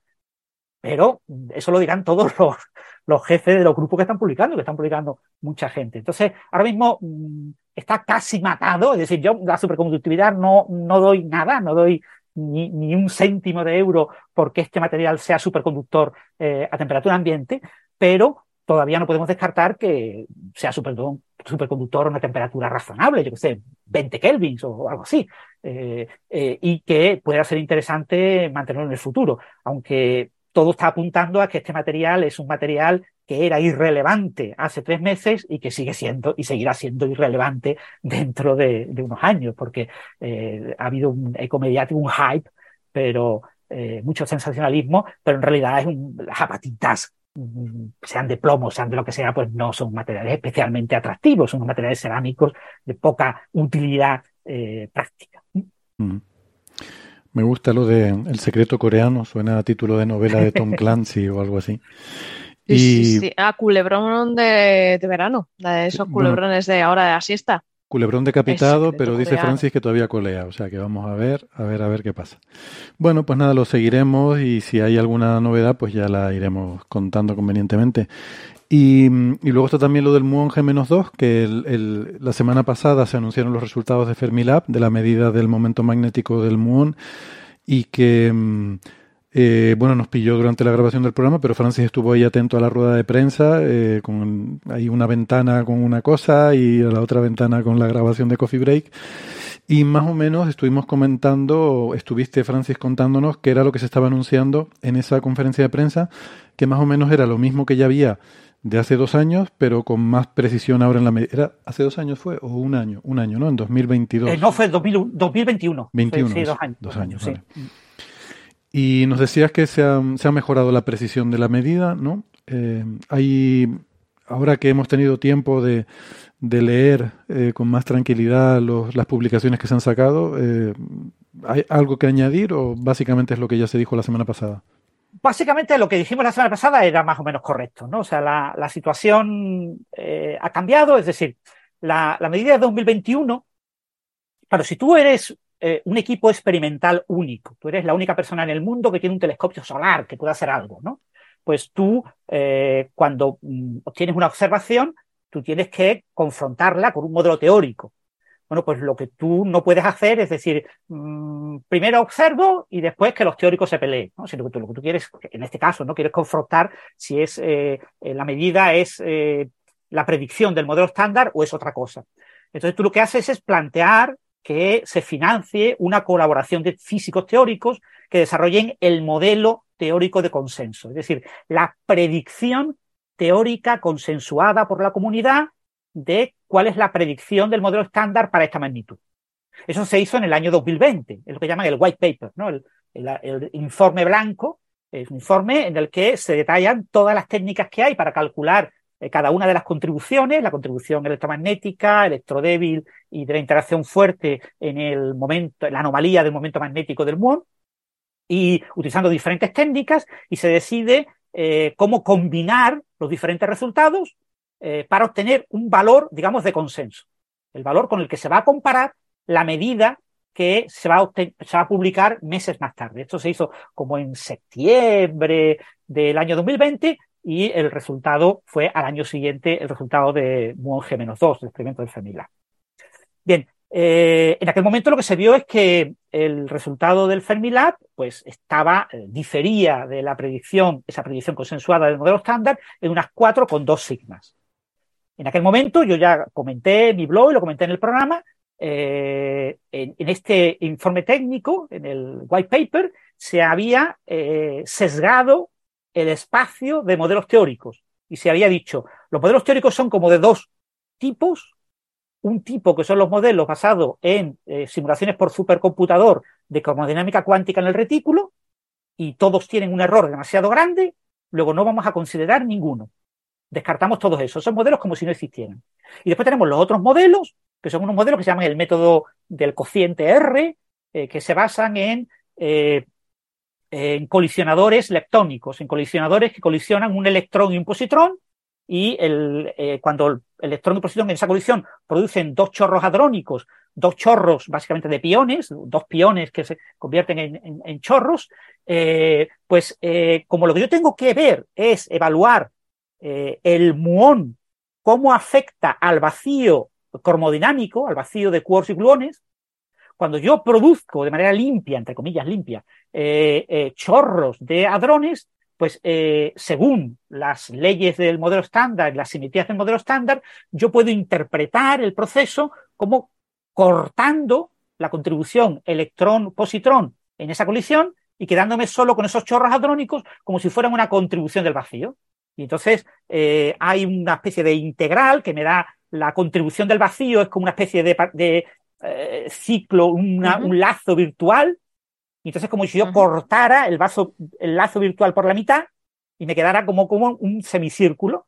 Y digo, a este semicírculo le pego eh, el triangulito electrón-positrón delante y tengo lo que me dan los experimentos. Entonces, a partir del resultado experimental, yo soy capaz de, eh, que es producción de partículas, de chorros de partículas, yo soy capaz de eh, inferir, calcular la contribución del vacío hadrónico. ¿Vale? Esto es un procedimiento que eh, teóricamente el modelo estándar lo permite, y entonces tú usas datos de colisionadores, hay diferentes colisionadores, eh, y esos colisionadores, algunos tenían mayor error, otros tenían menor error eh, en el año 2020, pero bueno, se llegó a un valor consensuado. Entonces se eligió, esta es la predicción del modelo estándar. Y con esa predicción, el valor de 2021 estaba a 4,2 sigmas. ¿Qué ha pasado ahora? Ahora hemos prácticamente cuadriplicado el número de datos observacionales eh, cuando acabe este experimento, es decir, ya ha acabado el experimento, ¿vale? Ya, ya ha acabado en 2023 la toma de datos y eh, se han acumulado como 10 veces más datos que los que se obtuvieron en 2001. Pero el análisis de esos datos va a ir en etapas y van a ser publicaciones que vamos a tener durante varios años. Bien, pues eh, con los nuevos datos, que son como cuatro veces eh, más datos, pues se ha reducido el error, ¿cuánto? Pues acordaros, la desviación típica, la varianza, un cuadrado, hay que hacer la raíz cuadrada, si es cuatro veces más datos, pues el error va a la mitad, la raíz cuadrada de cuatro. Es decir, lo que hemos conseguido es que el error en la medida sea ahora como la mitad de lo que era. Sorprendentemente, el valor que se midió en 2001 y un valor previo anterior de otro experimento que era BNL, eh, los dos se solapaban y el, el valor eh, promedio que se utilizó para el valor experimental que está a 4,2 sigmas, era más o menos lo que estaba a la mitad. Bueno, pues la nueva medida está justo ahí. O sea, casi coincide, es increíble. O sea, ha, ha ido justo a la mitad. Teníamos dos cosas, una como para la izquierda, otra para la derecha, ahora estamos justo en la mitad. O sea, esto es un resultado experimental maravilloso, buenísimo. ¿eh? Es decir, entonces, claro, tú dices, pues voy a usar el valor teórico de consenso de la predicción del modelo estándar del año 2020. ¿eh? Y eh, con ese valor estoy a 5,1 sigmas. Pero ¿cuál es el problema? El problema es que, claro, la gente dirá, pero vamos a ver, señores, el Fermilab, a ver, ustedes están un poquito mmm, engañándonos, ¿no? Porque si en el año 2021 usaron un valor consensuado en el año 2020, ¿por qué en el año 2023 no usan un nuevo valor consensuado en 2022? Bueno, la razón es que en 2022 no ha sido posible llegar a un consenso. No es posible llegar a un consenso porque se preveía que iba a haber a principios de 2023 nuevos resultados experimentales. Y eh, había eh, rumores de que uno de esos resultados, que ya se publicó en enero de 2023, eh, iba a ser disidente.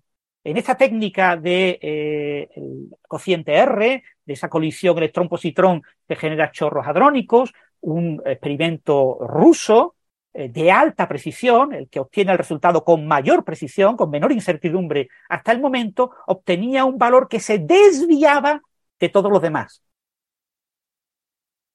Entonces, ¿qué hacemos con ese valor? Eh, otro de los experimentos, SND, ha publicado un nuevo resultado, publicó un nuevo resultado que no se incorporó en, la, en el promedio que está fechado en 2020, pero que no se incorporó al resultado del papel blanco del white paper en 2020, que eh, es más o menos acorde con lo que ya había. Entonces ahora resulta que tenemos, pero no tiene tanta precisión como este nuevo resultado ruso. Es decir, ahora tenemos el resultado más preciso de la medida de esa contribución del vacío hadrónico, de la polarización del vacío hadrónico inducida por el, momento magnético eh, de un fermión. Eh, tenemos un experimento que difiere claramente de todos los demás. Y además es el más preciso, el que menor error tiene. ¿Qué pasa? Cuando puedes decir, es que los rusos están volviendo a meter la pata, seguro que tienen que haber hecho mal. No puede ser que todos los demás tengan un resultado distinto. Pues no. El consenso de la comunidad es que el resultado de los rusos es muy robusto. Y si lo tenemos en cuenta y recalculamos la predicción del modelo estándar de consenso de 2020 con ese nuevo dato, ahora en lugar de aumentar el número de sigmas, disminuyen a tres y pico. Claro, lo que dicen en el Fermilab pero es que mm, es un resultado demasiado reciente, no deberíamos tenerlo en cuenta. No deberíamos tenerlo en cuenta porque es de enero de 2023 y, queremos usar el valor de consenso en 2022. En 2022 no se llegó a un consenso, no importa. Se, llegó al consenso de mantener el valor de consenso de 2020. Debemos de mantener el valor de consenso de 2020. Claro, es que eso ya eh, te, sacan los colores. Estamos, en agosto de 2023. ¿eh? Hace ya muchos meses de resultado de, de, enero de 2023 y hay mucha confianza en ese resultado ahora mismo. Entonces, eh, por otro lado, los resultados de eh, cromodinámica cuántica en el retículo, que habían sido descartados porque tenían mucha incertidumbre, el mismo día que se publicó el resultado 2021, en la mismísima revista Nature, se publica un artículo teórico, un nuevo artículo con una nueva técnica que te da un error mucho más pequeño, comparable al error de lo que se estaba eh, incluyendo en el white paper. Eso tendría que haber sido incluido, pero claro, es que se publicó el día, era como julio, así, eh, o junio, no recuerdo, eh, el día en que salió el nuevo resultado y el paper tiene que ser previo, era del año anterior. Pero ahora está justificado no incluirlo, era lo que comentaba José de, de Bucarest, Budapest.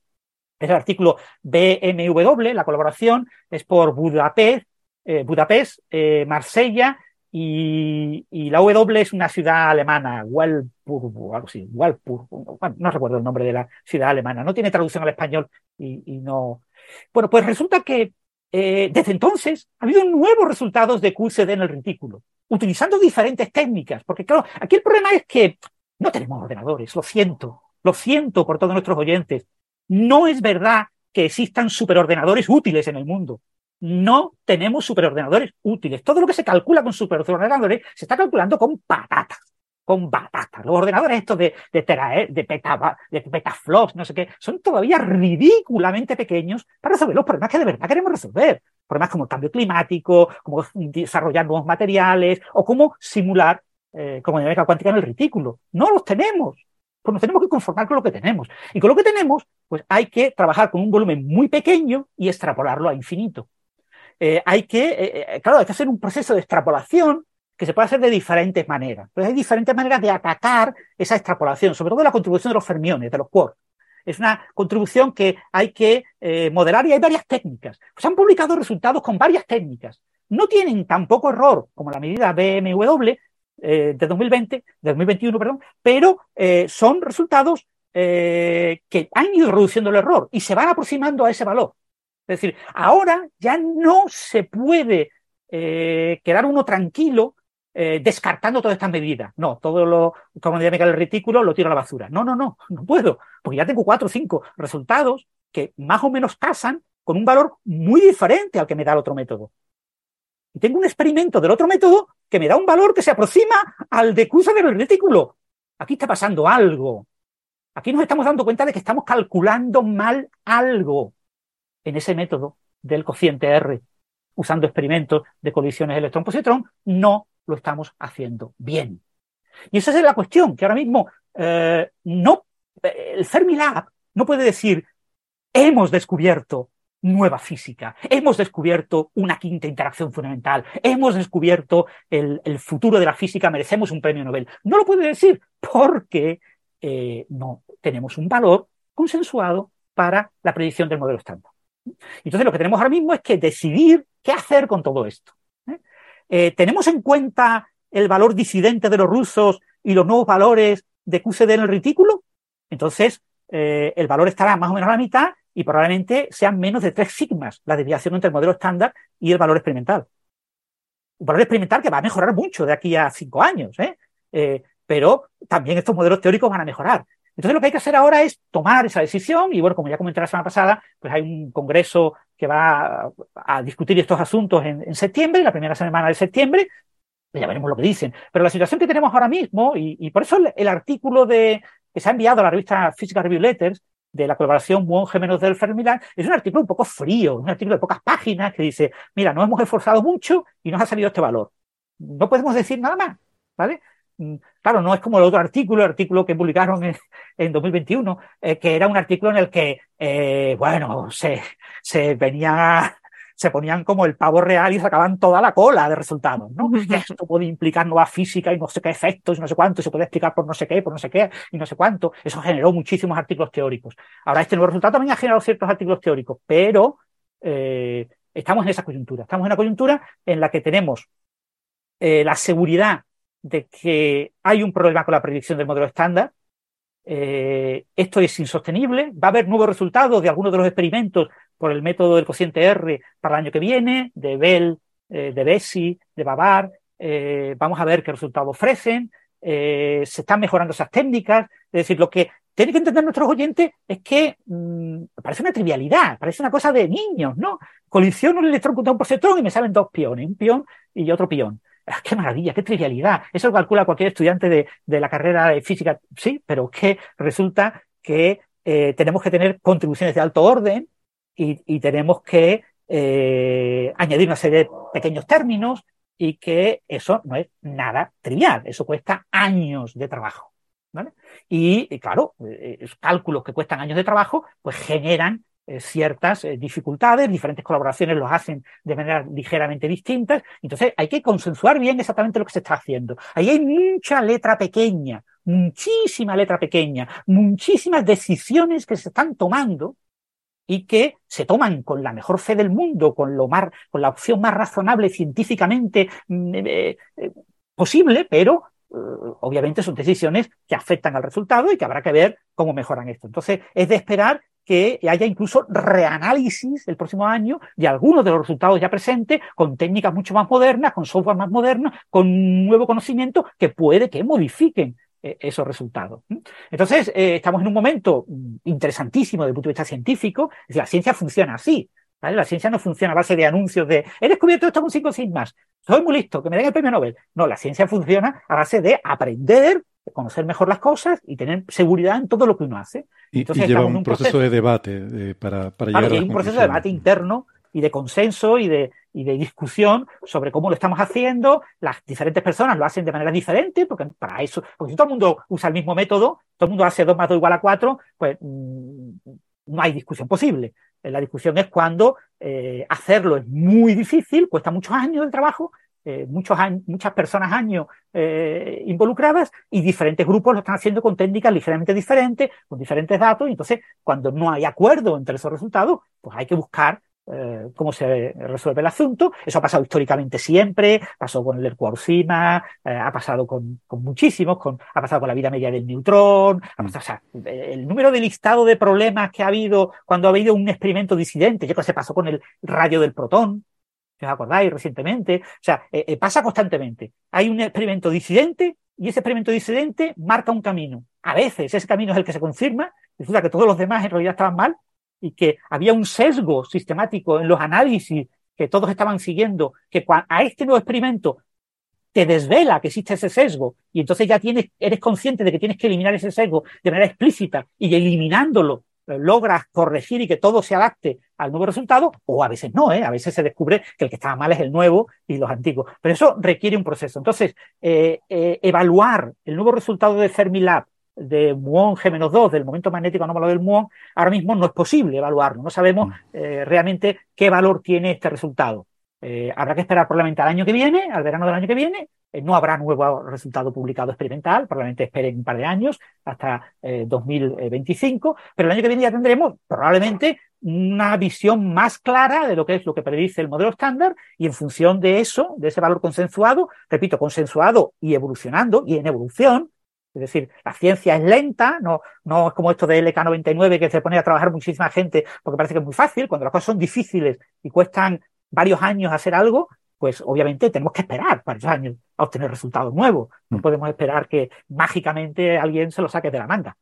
Entonces, el, esa es la situación actual. Este es un resultado muy prometedor, eh, pero casi con toda seguridad va a estar de acuerdo, o sea, todo apunta que va a estar de acuerdo con el modelo estándar. Mm.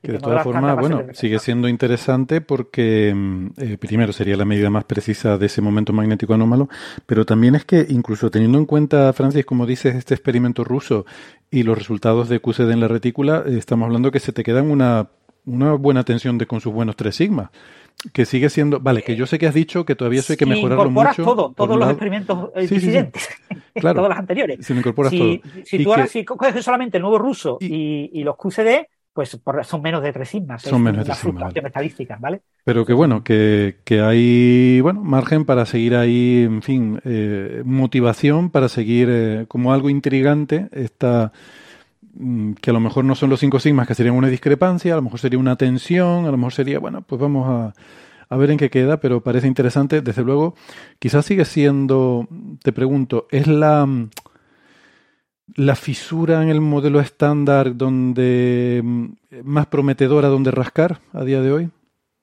No lo sé. No hay que tener en cuenta también que la física de los mesones B, que era algo muy prometedor, os acordaros del Kim Matías, ah, que sí, mm. en, eh, hace ya no sé Sí, hace años, sí, cierto, cierto. Eh, eh, había una había problemas con, con, las desintegraciones de mesores B, todo eso se está aclarando muchísimo. Cuando se ha empezado a, hacer predicciones mucho más precisas del background, ¿no? del fondo, se está viendo que en realidad muchas de esas desviaciones y anomalías de las desintegraciones de mesores B eran espurias, no eran mm. reales. ¿no? La, la, violación de la Universidad Lectónica observada en mesores B prácticamente ya está descartada, ya tenemos varios experimentos diciendo que no que no está ahí. Es decir, eh, lo, lo, que, lo que sabemos que el modelo estándar es una teoría efectiva, es decir, que eh, no es la teoría definitiva. Y sabemos que tiene muchísimas pequeñas anomalías, pequeñas desviaciones, hay muchísimas pequeñas desviaciones de dos, tres sigmas hay sí, Pero casi todas parecen ser, digamos, explicables por la dificultad de calcular, por, la, por las incertidumbres experimentales. Siempre tienes ese, ese rollo. El, el, modelo estándar tiene como 23 parámetros y de muchos de ellos tenemos una gran incertidumbre. Tenemos que bajar esa incertidumbre. Necesitamos test de precisión del modelo estándar para bajar la incertidumbre de los parámetros. Que esos, algunos de esos parámetros, en los procesos en los que influye ese parámetro, como esos parámetros tienen un error más grande del que nos gustaría, pues pueden estar influyendo en mm. desviaciones que estamos observando ahora mismo tenemos muchas pequeñas anomalías, pero eh, hay un fondo, eh, de, como un fondo de ruido de, que ahí está pasando algo, pero no hay ninguna anomalía clara. Entonces, las anomalías, las dos grandes anomalías claras, que eran obviamente esta del, momento magnético anómalo del muón, eh, hay también una, pero de otro tipo, con el momento magnético anómalo del electrón, lo que pasa es que son tres dígitos más abajo, muchísimo más pequeña y también seguramente está relacionado con el proceso de cálculo. Y, y la de los mesones B, pues eh, eh, son anomalías que están desapareciendo, ¿eh? hmm. están en camino de desaparecer. Y sí, a eso me refiero, que parece como que va. Pero hay muchas otras, hay muchas otras pequeñas anomalías. Entonces, si tú eres suficientemente listo y hilas con hilo por el camino adecuado, cogiendo las anomalías y acumulándolas de la manera correcta para reforzar tu idea teórica especulativa, pues acabas teniendo que todo eso incrementa y se convierte en una anomalía relevante. Hmm. Pero a base de hacer eh, una especie de encaje de bolillos terrible para lograr lo que tú quieres lograr. Y que obviamente, pues todos tus competidores que están compitiendo contra ti eh, consideran que no es la manera más adecuada de lo que tú has hecho. Lo que tú has hecho es una cosa sesgada que hmm. eh, no es la manera, digamos, fetén de hacer las cosas. Hmm. Por ello, ahora mismo mm, el modelo estándar está pareciendo muy, muy robusto. Por supuesto, la gran anomalía, la anomalía eterna que tiene el modelo estándar es obviamente la materia, oscura. y, la segunda gran anomalía es que el vacío predicho por el modelo estándar pues no corresponde a la constante cosmológica. Hmm. Y la simetría bariónica, quizás, ¿no? Pero bueno. ¿Perdón? No, digo, y, quizás la simetría bariónica, eh, materia Bueno, la simetría bariónica, en el modelo estándar eh, todo se está jugando en la física de los neutrinos. Es mm. decir, la, física de los hadrones no tiene suficiente simetría CP, De vez en cuando se descubre eh, un poquito más de asimetría CP, pero siempre estamos en un porcentaje muy, muy bajo, 20-30% de lo necesario. Entonces, otro, día, sí, le dedicamos algo de tiempo, a lo mejor, que valdría la pena a repasar un poco el, eh, ese, no, esa frontera del modelo estándar, ¿no? esa eh, posibilidad, esos horizontes de, de, cómo, de cómo está la cosa, los problemas que tiene y cómo se podría ir más allá. Eh, si quieren, por ir terminando con el tema de hoy, eh, que nos queda, mm, nos queda todavía un tramo que tiene que ver con un, un paper que, de hecho, nos lo preguntaron por Twitter y es sobre un, una, una, posible alternativa tecnológica para el almacenamiento de energía, una batería basada en unos supercondensadores.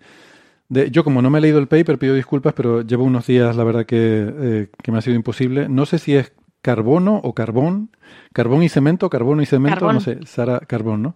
Sara lo ha estado mirando y además mm, has grabado... bueno, carbón, es, es negro carbón. Es el. No Pero es, el mineral carbón. quiero decir, no, se refiere al elemento carbono, sino al mineral. Exacto. No se refiere tampoco a lo que ponemos en la barbacoa, ¿vale? Eso es. ese, esa tinta negra que se usaba hace unos cuantos siglos que se obtenía mm. de carbón, es el negro carbón. Vale. Pues. Son particulitas has tenido el buen criterio de, grabar una, no sé si una entrevista, una conversación con Mario, ¿no? Mario del Álamo de Geocastaway. Y pues la tenemos aquí. Eh, entonces, si te parece, Sara, ponemos la entrevista. ¿Quieres decir algo para introducirla o la ponemos y... Vale, pues venga, vamos allá. Tired of ads barging into your favorite news podcasts? Good news. Ad-free listening is available on Amazon Music for all the music plus top podcasts included with your Prime membership. Stay up to date on everything newsworthy by downloading the Amazon Music app for free or go to amazon.com slash news ad free. That's amazon.com slash news ad free to catch up on the latest episodes without the ads. Normally being a little extra can be a bit much, but when it comes to healthcare, it pays to be extra and United Healthcare makes it easy with Health Protector Guard fixed indemnity insurance plans. Underwritten by Golden Rule Insurance Company, they supplement your primary plan, helping you manage out of pocket costs without the usual requirements and restrictions like deductibles and enrollment periods. So when it comes to covering your medical bills, you can feel good about being a little extra. Visit uh1.com to find the Health Protector Guard plan for you.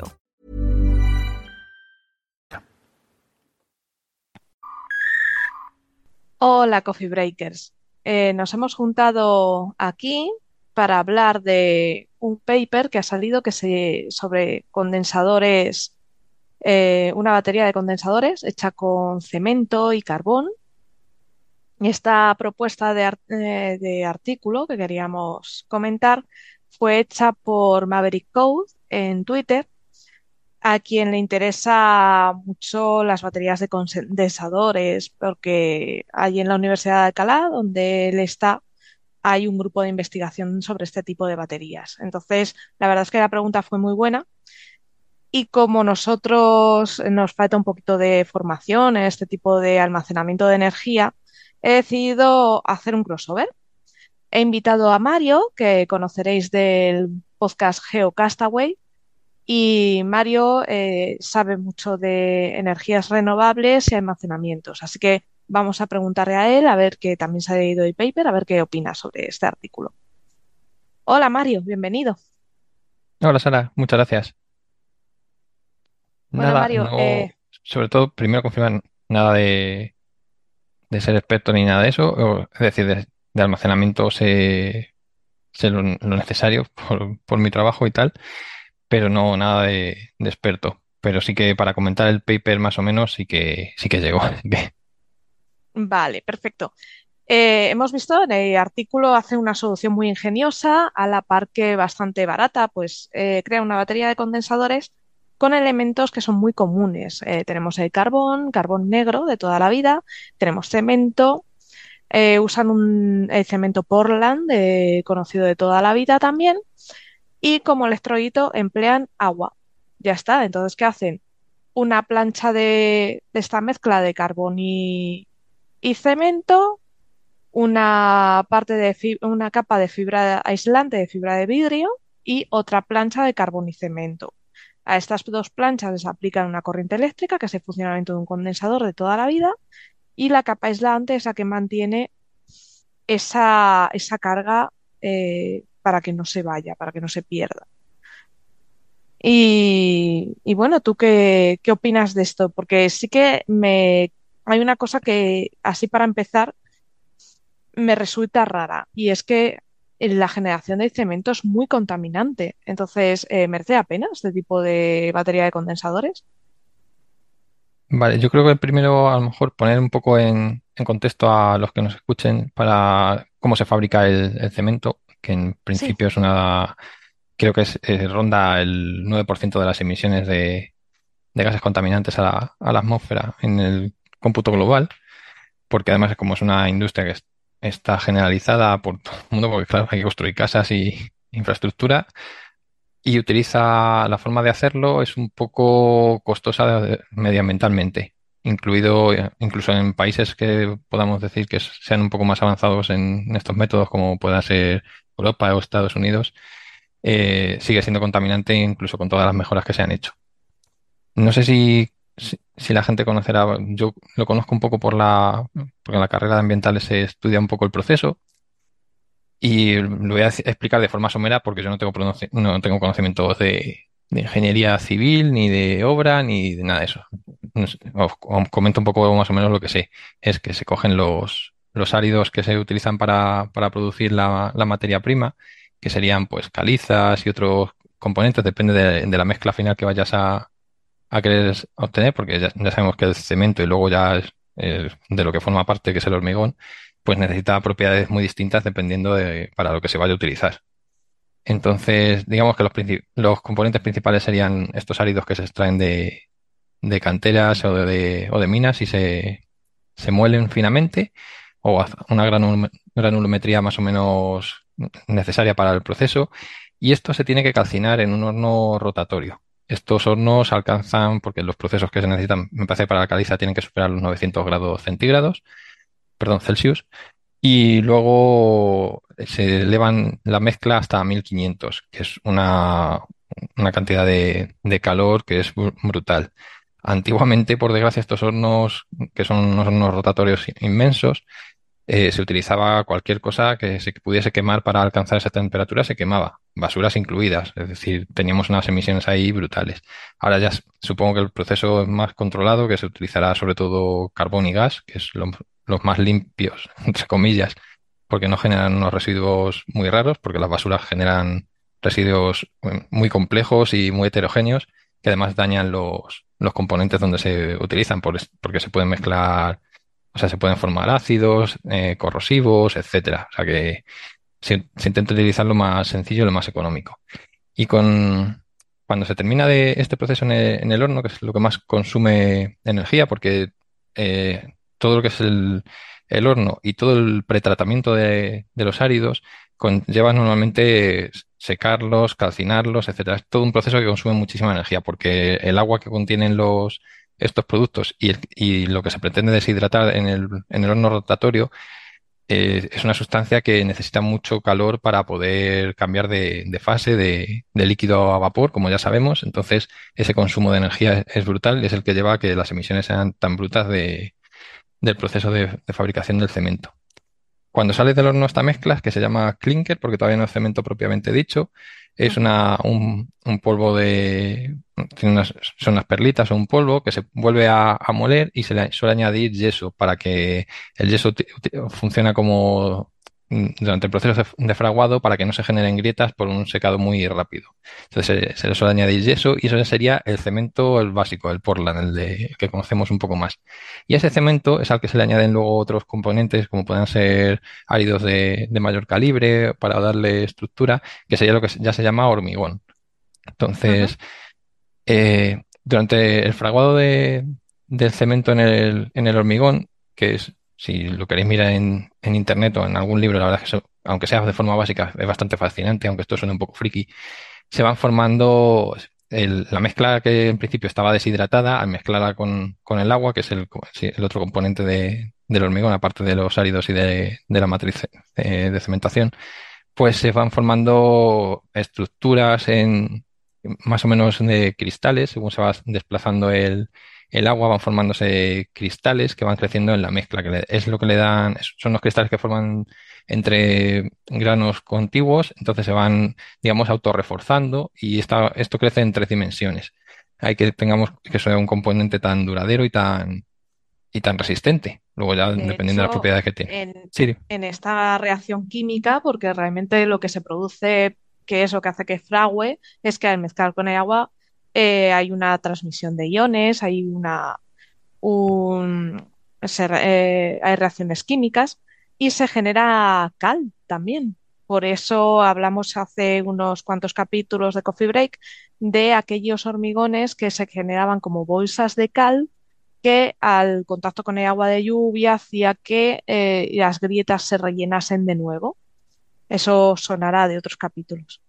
Sí, es el, hormigón, el sueño que le gusta con el, la autorreparación, que incluso los hay también que se pueden hacer con componentes biológicos, con bacterias que, que ayudan al reforzamiento de, de, ese, de, ese, cemento, del hormigón, mejor dicho.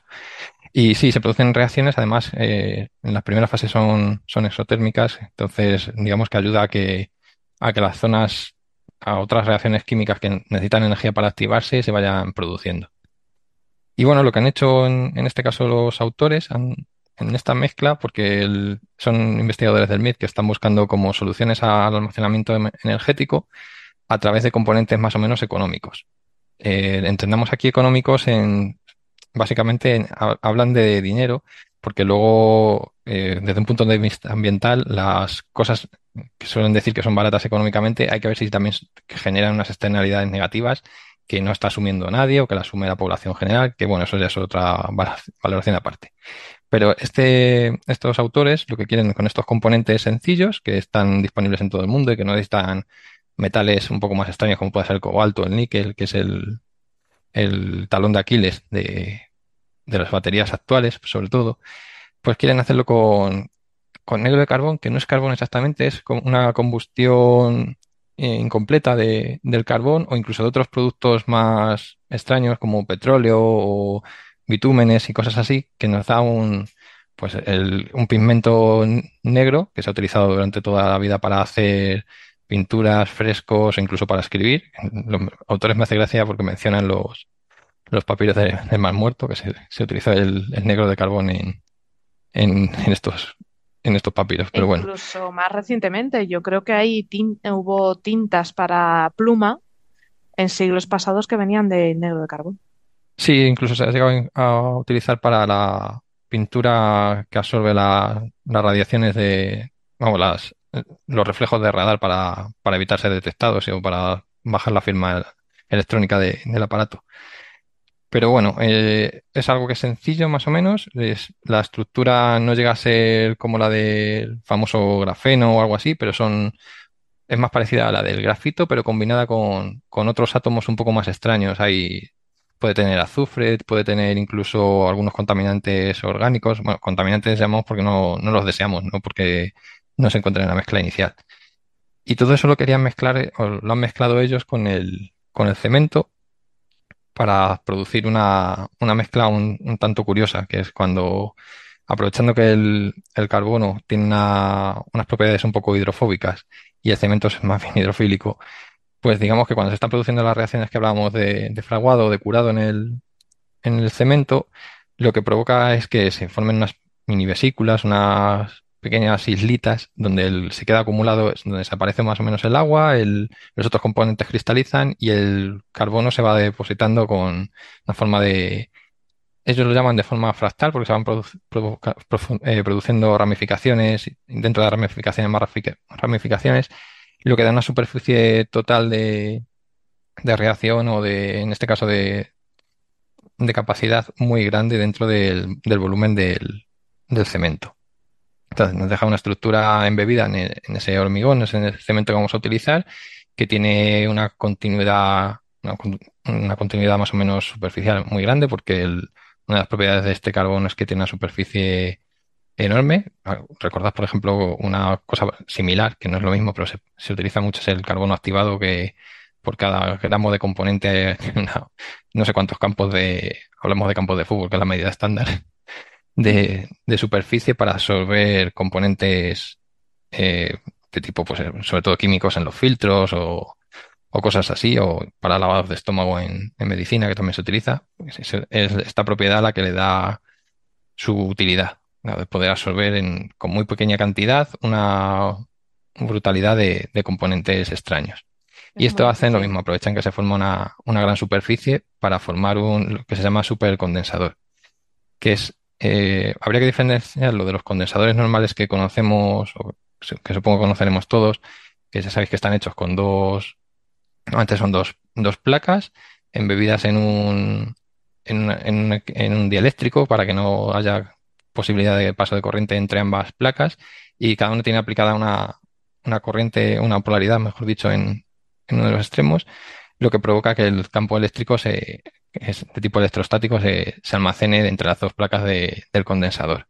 Los supercondensadores además aprovechan otras propiedades que es si dentro de, esas placas del, condensador normal lo embebes en un electrolito y lo separas con una membrana que no permita el paso de, de iones entre ambas placas, se produce una pseudocapacitancia que se llama, que es aprovechando las capacidades, ya no electrostáticas de ese campo, sino las farádicas, que se, basan sobre todo en reacciones de tipo químico, más que físico. Digamos que el condensador normal se basa solo en la física, es física pura y dura, y el otro componente el, del superconductor, que sería la pseudocapacidad, se basa más en, reacciones químicas, en intercambio de, iones dentro de, la propia, de las propias placas del condensador, que es donde se producen en, esa superficie. De ahí, cuanta más superficie, aparte de que la, propia capacidad de un, de un condensador físico eh, es directamente proporcional al área e inversamente proporcional a la, distancia que separa ambas placas, en el caso del, del pseudo, del, perdón, de superconductor, de supercapacitor, perdón,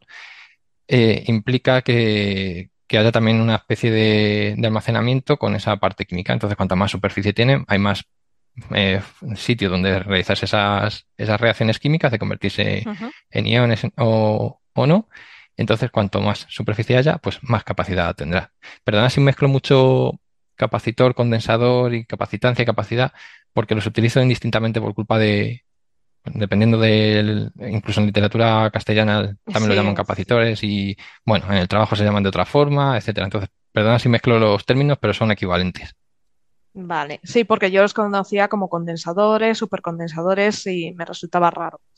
Sí, pues es, que lo se utiliza, entonces ya yo, en mi cabeza lo tengo muy claro, pero a lo mejor transmitirlo no lo transmito tan bien como debería. Mm. Bueno, pues eh, eso es lo que querían ellos, hacerlo con estos materiales. Entonces, eh, en el paper nos describen que han, que han hecho unos como unas pruebas pequeñas, bueno, sí, son a pequeña escala. Sí, eh, me parece que dan un voltio nada más para alimentar una pila. Se ve, he visto las imágenes que son, me parece que hay tres conectados, supongo que serán en, en serie, la verdad que no he echado mucho vistazo. Bueno, da igual, ser en paralelo, dependiendo de lo que quieras obtener al final. Eh, el caso están alimentando a un, a un LED y hay una placa fotovoltaica pequeñita al lado, alimentando y nos dan el paper describe todos los métodos que han utilizado para caracterizar el material. Aviso, yo no soy experto en, materiales, no os puedo decir si está bien hecho, si está mal hecho. Eso se lo dejaré a, Francis, que si hace la descripción como hizo con el, con el LK99 fue maravillosa, que lo entendí hasta yo. Y en, este caso lo han hecho a, pequeña escala y ellos quieren llevarlo ya a escalas, ya hablaban de, de hacer una de unos metros nada más un metro eh, o algo así, y llegar a hacer el, ejemplo que ponen en, el paper es de unos 45 metros cúbicos, que sería un cubo de 3,5 por metros aproximadamente por, por lado, porque dicen que ese es el equivalente para poder suministrar energía eh, a una casa media. Digamos, eh, me parece que sacaban un rendimiento de unos 10 kilovatios hora. Entonces, querían utilizar eso para hacerlo en algún momento al final de, todo el procedimiento.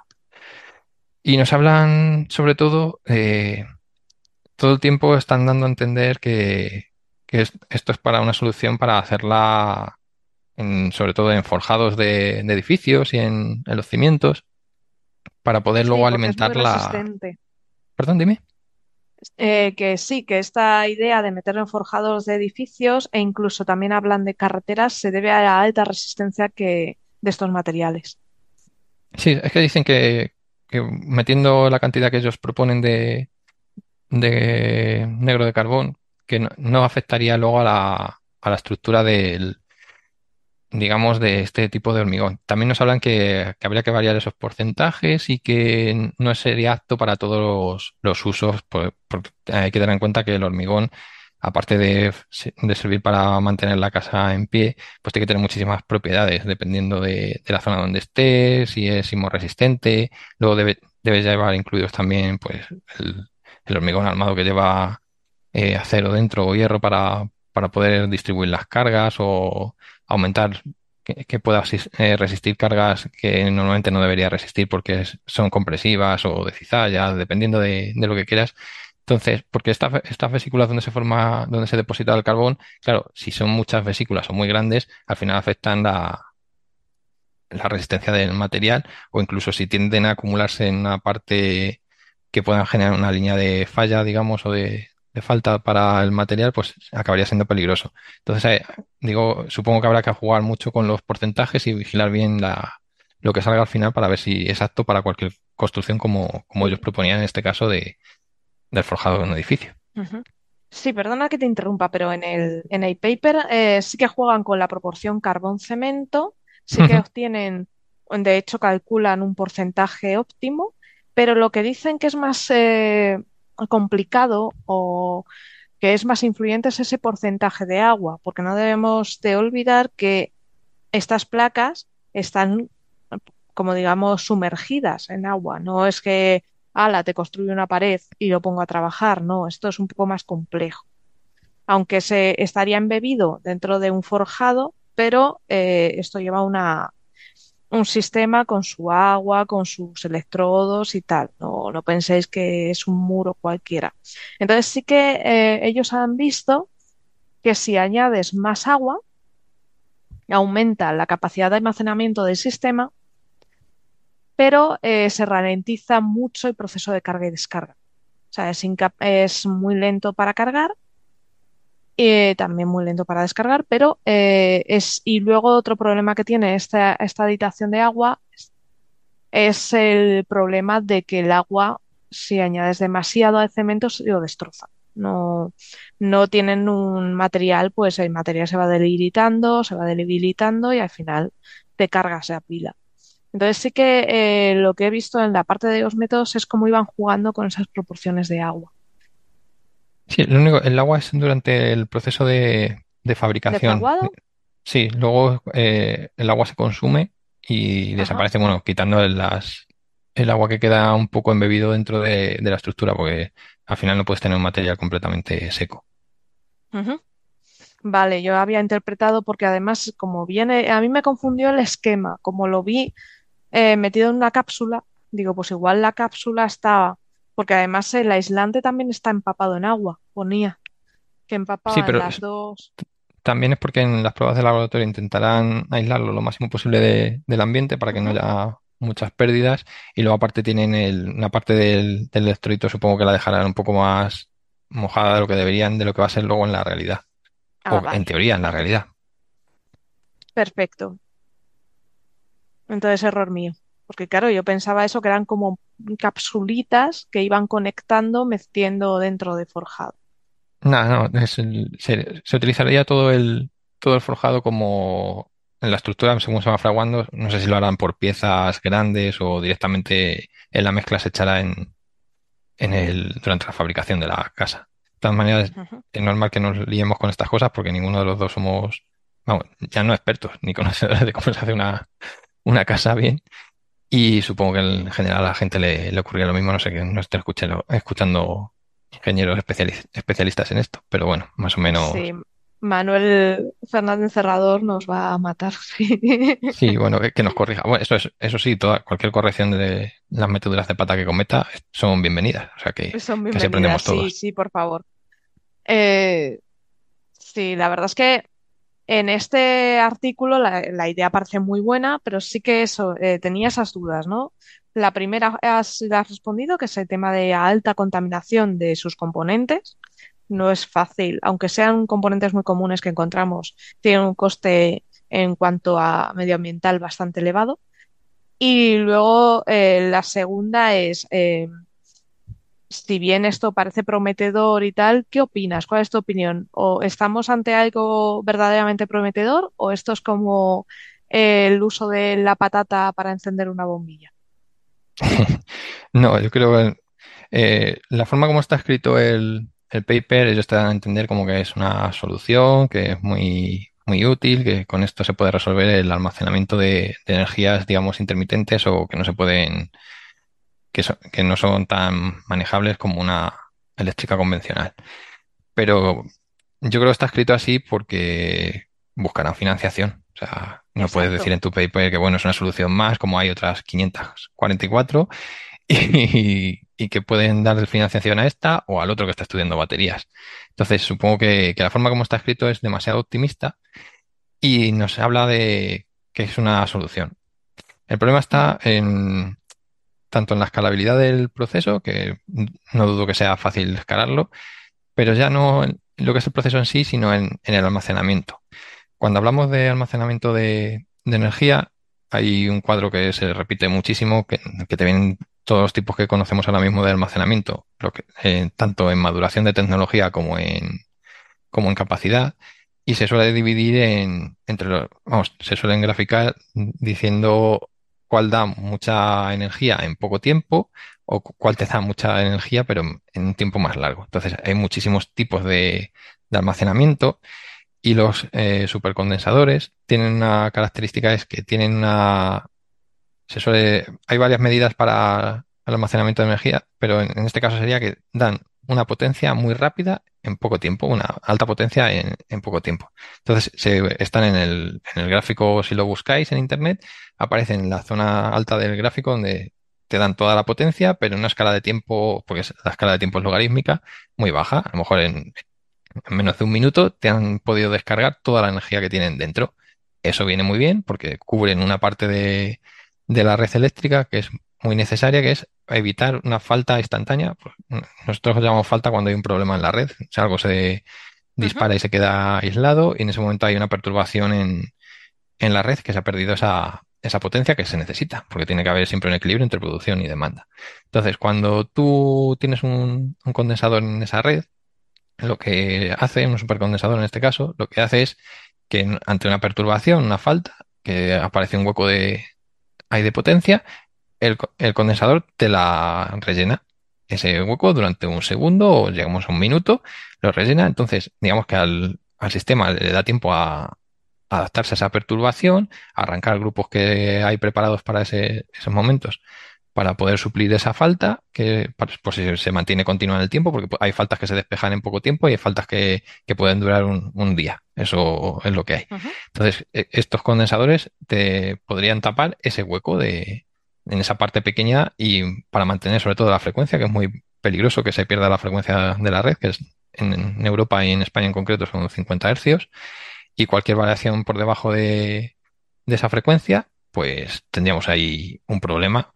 Además son, variaciones de 0,1 hercio, o sea que no, no penséis que, que es algo que, que se puede modificar mucho más, porque si, si, no se entramos en un problema en cascada que se transmite por toda la red. Entonces, estos condensadores valdrían para esa, para esa zona de, de la red. Ellos hablan sobre todo de instalaciones aisladas, porque hablan mucho de, de, granjas en mitad del campo, de, de, refugios en mitad del campo, básicamente, que servirían para, para esto. Pero bueno, se pueden utilizar también en, la red eléctrica normal. Pero sin embargo, hay una escala de, de sistemas de almacenamiento que van desde ese eh, rápido, que sería el supercondensador, hasta otros que dan muchísima energía durante muchísimo tiempo, pero es una energía mucho más constante y más baja que la que te suelta o con menos, en, sobre todo menos potencia que, la que te da el supercondensador. En, el otro extremo del espectro tenemos a, al almacenamiento con agua.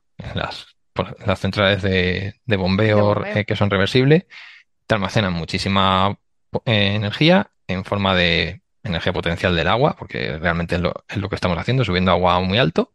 y luego dejándolo caer para poder producir. Entonces, ellas, esta esas, eh, esas centrales ocuparían la otra parte del espectro. Y entre ambas, pues hay muchísimos tipos de, almacenamiento. Desde almacenamiento químico en baterías o con igual materiales. así es, los volantes de, inercia que también son, son de la parte rápida de, y de baja, de baja energía, que estarían más cerca de los supercondensadores que de otros tipos. Entonces, todo eso se va llenando con un montón de, de dispositivos distintos, cada uno con sus peculiaridades, y el problema que tenemos ahí es que ninguno cumple todos los parámetros que necesitamos para mantener la, una red. La red, digamos que tiene. Una mezcla de, todos, ¿no? sí, una, lo que se llama hibridación entre muchos sistemas distintos, porque hay que tener en cuenta que la red eléctrica, digamos, tiene como una estructura un poco fractal, tanto en tiempo como en espacio como en red. Entonces necesitas en las faltas que durante un segundo se puede, o menos de un segundo tienes problemas, pues se despejan con un tipo de, dispositivos y según van ampliando ese tiempo, pues tienes que ir metiendo otras soluciones distintas. Entonces, yo veo que sí que tienen utilidad para poder ocuparse de lo, que se estaban ocupando ahora otras baterías de supercondensadores, porque esto no es nuevo, o sea, hay otros supercondensadores de otras tecnologías distintas, eh, basadas en o sea, hay una variedad asombrosa de, los hay tanto de litio como de otros electrolitos más raros. Entonces, lo que, esto es lo que buscaban era saltarse esa dependencia de elementos un poco más, más raros. Ahora, ¿son la solución definitiva? No, porque no hay ninguna solución definitiva a ningún nivel, o sea, ni tanto en el almacenamiento de energía ni como en la producción. Así que está muy bien que esto se, se, se, vaya metiendo, se vaya se irá introduciendo ellos hablan de la transición energética, pero creo que no, no llegan a tiempo. O sea, por mucho que quieran correr con algo de esto, es imposible batir al despliegue ahora que está viendo, por ejemplo, de, baterías normales químicas, sobre todo las de litio-ion son las reinas, pero ya se están viendo el despliegue de las baterías de, de níquel cadmio otra vez y dentro de poco tendremos otras de, de flujo de vanadio, etcétera. O sea que hay muchísimas tecnologías muy variadas esto está implicando que hay mucha más exploración de, recursos para evitar depender de, como está pasando, de, países para recursos que son ya no tanto escasos, sino que se consiguen muy baratos en, ciertos países. Porque la verdad es que muchos de estos que, no es que sean, que no lo tengamos aquí, lo que pasa es que no lo queremos explotar porque aquí es más caro de, económicamente hablando, porque claro, tenemos que implementar unas medidas de seguridad y de, y medioambientales que en otros países no se implementan. De hecho, vamos, ni protegen a los trabajadores, ni le dan eh, protección individual, ni nada. Entonces, por eso sale más económico comprar litio u otras cosas fuera, porque aunque lo, tuviésemos aquí, no, lo no se quiere explotar por eso. Vale, pues perfecto. Yo creo que nos ha quedado bastante bien y bastante explicado todo esto. La verdad es que sí que las baterías de condensadores eh, siempre se ha hablado como por su capacidad de carga y descarga, no pierden esta capacidad y siempre se ha hablado de ellas como algo bastante óptimo como baterías, pero eh, había un poco que aclarar estos temas, ¿no? Como hemos visto, no son la panacea ni hay una solución que sea buena para todo. El pan para todos no, no existe. No, bueno, eso se puede ver como una desventaja, que no tenemos una solución única a ninguno de los problemas, o como dirían algunos como una opción para, para investigar mucha. Esto va a ayudar a que se, que haya, que se produzca mucha ciencia básica que hay que estudiar a muchos niveles, tanto en física como en geología, como en electricidad. Y al final, cuantas más soluciones distintas haya, mucho mejor, porque así no depende solo de una. Porque al final, luego esto en, en el mercado global ocurre siempre lo mismo, que si solo tienes una tecnología, alguien se hace más o menos con ella o con la cadena entera de, suministro de tecnología y al final los precios se incrementan, se trata mal a la gente, etcétera. Entonces, cuantas más tecnologías diferentes haya y más opciones y cada una tenga sus, su lado bueno, su lado malo, pues recordemos que todo va a tener su impacto. Claro, entonces es más difícil que alguien se, se haga cargo de todo. Para eso tenemos que montar pues lo que está ocurriendo ahora mismo en, Europa, que se está primando otra vez la exploración de recursos minerales, se está diciendo a los países que espabilen y, y que comiencen a buscar todos los recursos estratégicos que tenemos. Y eso va, luego la siguiente fase sería la industrialización, porque todas esas materias primas hay que pasarlas a, para poder utilizarlas en la cadena y luego ya los productos de valor, que por ejemplo en el caso de España estamos muy bien situadas en, inversores eléctricos, pero no tenemos todas las partes anteriores de, de la fabricación, quitando la minería de cobre, que sí que tenemos un poco, pero el resto de componentes se tienen que traer de fuera, medio hechos, y entonces todo eso, si está más repartido en el mundo, digamos que la, riqueza se, repartiría un poco más y sobre todo la presión sobre el medio ambiente y sobre las personas también se, reparte, no se queda todo en, los países de, siempre. Exacto. Pues yo creo que ha quedado muy buena reflexión y muy buen final para, para este, este comentario sobre el artículo. Eh, muchísimas gracias, Mario. Gracias por resolver nuestras dudas y, un saludo a los Coffee Breakers y también un saludo a Geocast. Pues muchas gracias por haberme invitado y, aguantarme la, la, cháchara. Y aprovecho para saludar a, todos los compañeros de, de Coffee Break, que la verdad tenía muchas ganas de, de participar, pero me, hubiese gustado mucho participar en directo para poder hablar con, con Héctor, con María, con Ignacio, etcétera. Así que, sobre todo con Francis, aunque bueno, impone, pero me hubiese gustado mucho estar ahí. Nada, muchas gracias. Un saludo. A vosotros, hasta luego. Muy bien, pues muy interesante. Muchas gracias, Sara. Muchas gracias, Mario. Un abrazo. Em, sí, Sara, ¿querías comentar algo? Sí, quería hacer una observación a esto, que es muy bueno que tengamos nuevos materiales para, y nuevas ideas de almacenamiento de energía, pero que hoy en día, eh, aparte de seguir investigando, lo más interesante y lo más rápido que podemos hacer es rehabilitación de los edificios que ya existen para hacerlos mucho más eficientes energéticamente. Ya con eso ganaríamos mucho y disminuiríamos mucho nuestra huella de carbón. Muy bien. Pues nada, vamos a coger un par de preguntas muy rapiditas porque eh, llevamos un programa ya muy largo eh, y, hay que dejar espacio para que la gente escuche otros podcasts también, que no todo va a ser coffee break, señal y ruido. Por ejemplo, eh, un par de preguntas rápidas, digo. Pregunta Zebra, ¿cuáles son las dos componentes del spin del electrón y los otros spines? Si quieres tomarla, Francis, supongo que se refiere a que al decir que son dos componentes, como que piensa que el spin está hecho de algo. pero Hablas de los eh, campos. Bueno, eh, en principio, mm, eso es entre comillas la definición del spin, ¿vale? O sea, el spin de un campo cuántico es eh, el nombre que recibe el hecho de que el campo cuántico tiene componentes yo, creo que la, clave es que, son como que son diferentes campos. O sea, que el electrón, por ejemplo, eh, hay dos campos del electrón y por eso, eh, ¿no? Eh, si te he entendido cuando tú has explicado Exactamente. O sea, aquí los físicos mm, están siempre en la duda, ¿no? algunos, yo qué sé, José Edelstein, por ejemplo, es un gran aficionado a hablar de componentes. ¿no? Dicen, no, no, hay un campo con dos componentes, ¿no? Y otros físicos, como yo, por ejemplo, preferimos hablar directamente de dos campos, porque son dos campos que yo puedo excitar de forma independiente. Es decir, esto es como la luz. ¿Qué es la polarización de la luz? ¿Por qué la luz es polarizable? Porque son dos campos, dos campos electromagnéticos. Y yo puedo independientemente polarizar uno de ellos y no el otro. Es decir, puedo excitar uno de ellos y no el otro. Como hay dos, yo puedo hacer eso. Y, obviamente eh, eh, están acoplados entre sí, porque son componentes del mismo campo. Entonces, cuando yo excito uno, ese eh, excita al otro. Y, y, hay un intercambio de excitaciones entre ambos. Lo que pasa es que como el fotón es una partícula sin masa, el campo electromagnético es un campo sin masa, eh, eh, no se da ese, ese movimiento, eh, esa, esa, oscilación mutua, y entonces no hay nada que los acople, y por lo tanto yo puedo excitar un campo electromagnético y mantenerlo excitado durante todo el tiempo. Entonces yo puedo polarizar y sin excitar, excitando una de las componentes y no la otra.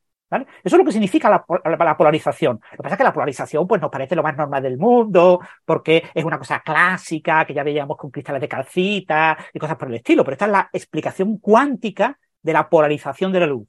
El campo electromagnético a nivel cuántico tiene dos componentes. ¿eh? Dos componentes excitables de forma individual. ¿Qué es lo que descubre Dirac con la cuestión del electrón de Dirac? Pues descubre que el campo electrón tiene cuatro componentes. Lo que significa que el electrón tenga un spin medio significa que el campo del electrón tiene cuatro componentes. Dos componentes que se excitan cuando yo excito un electrón y dos componentes que se excitan cuando yo excito un positrón, la antipartícula de eh, ese campo. el campo cuántico tiene excitaciones de dos tipos, de tipo partícula y de tipo antipartícula. Y ambas tienen dos componentes. Y yo puedo excitar de forma independiente una de las componentes y no la otra. Lo que pasa es que ambas componentes, en el caso del electrón, el electrón, el campo electrónico tiene masa. El campo electrónico no tiene masa de forma fundamental. El campo electrónico no tiene, no es un campo que eh, a muy alta energía sea un campo masivo. ¿eh? Y las dos componentes están perfectamente desacopladas a muy alta energía. Son grados de libertad independientes. En cosmología hay que considerarlos como grados de libertad independientes y contarlos de manera separada. Pero a baja energía están acopladas por el campo de Higgs, por el vacío del campo de Higgs. El campo de Higgs acopla ambas componentes y hace que las excitaciones de, una componente alteren a las otras. Aún así, yo puedo polarizar una de las componentes.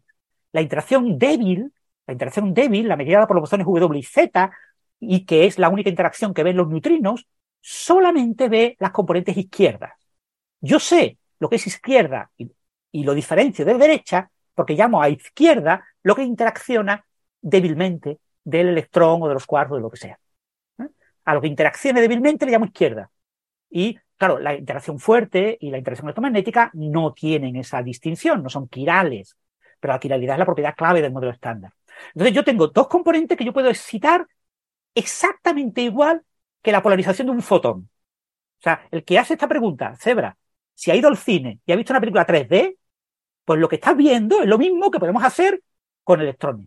Lo que pasa es que con electrones pues, lo hacemos en grandes colisionadores. Se hacía con el LEP, eh, se hace con los colisionadores leptónicos habitualmente y se hace en muchos, muchos eh, eh, colisionadores usados para generar positrones, que se utilizan, por ejemplo, en medicina. Se pueden generar haces polarizados.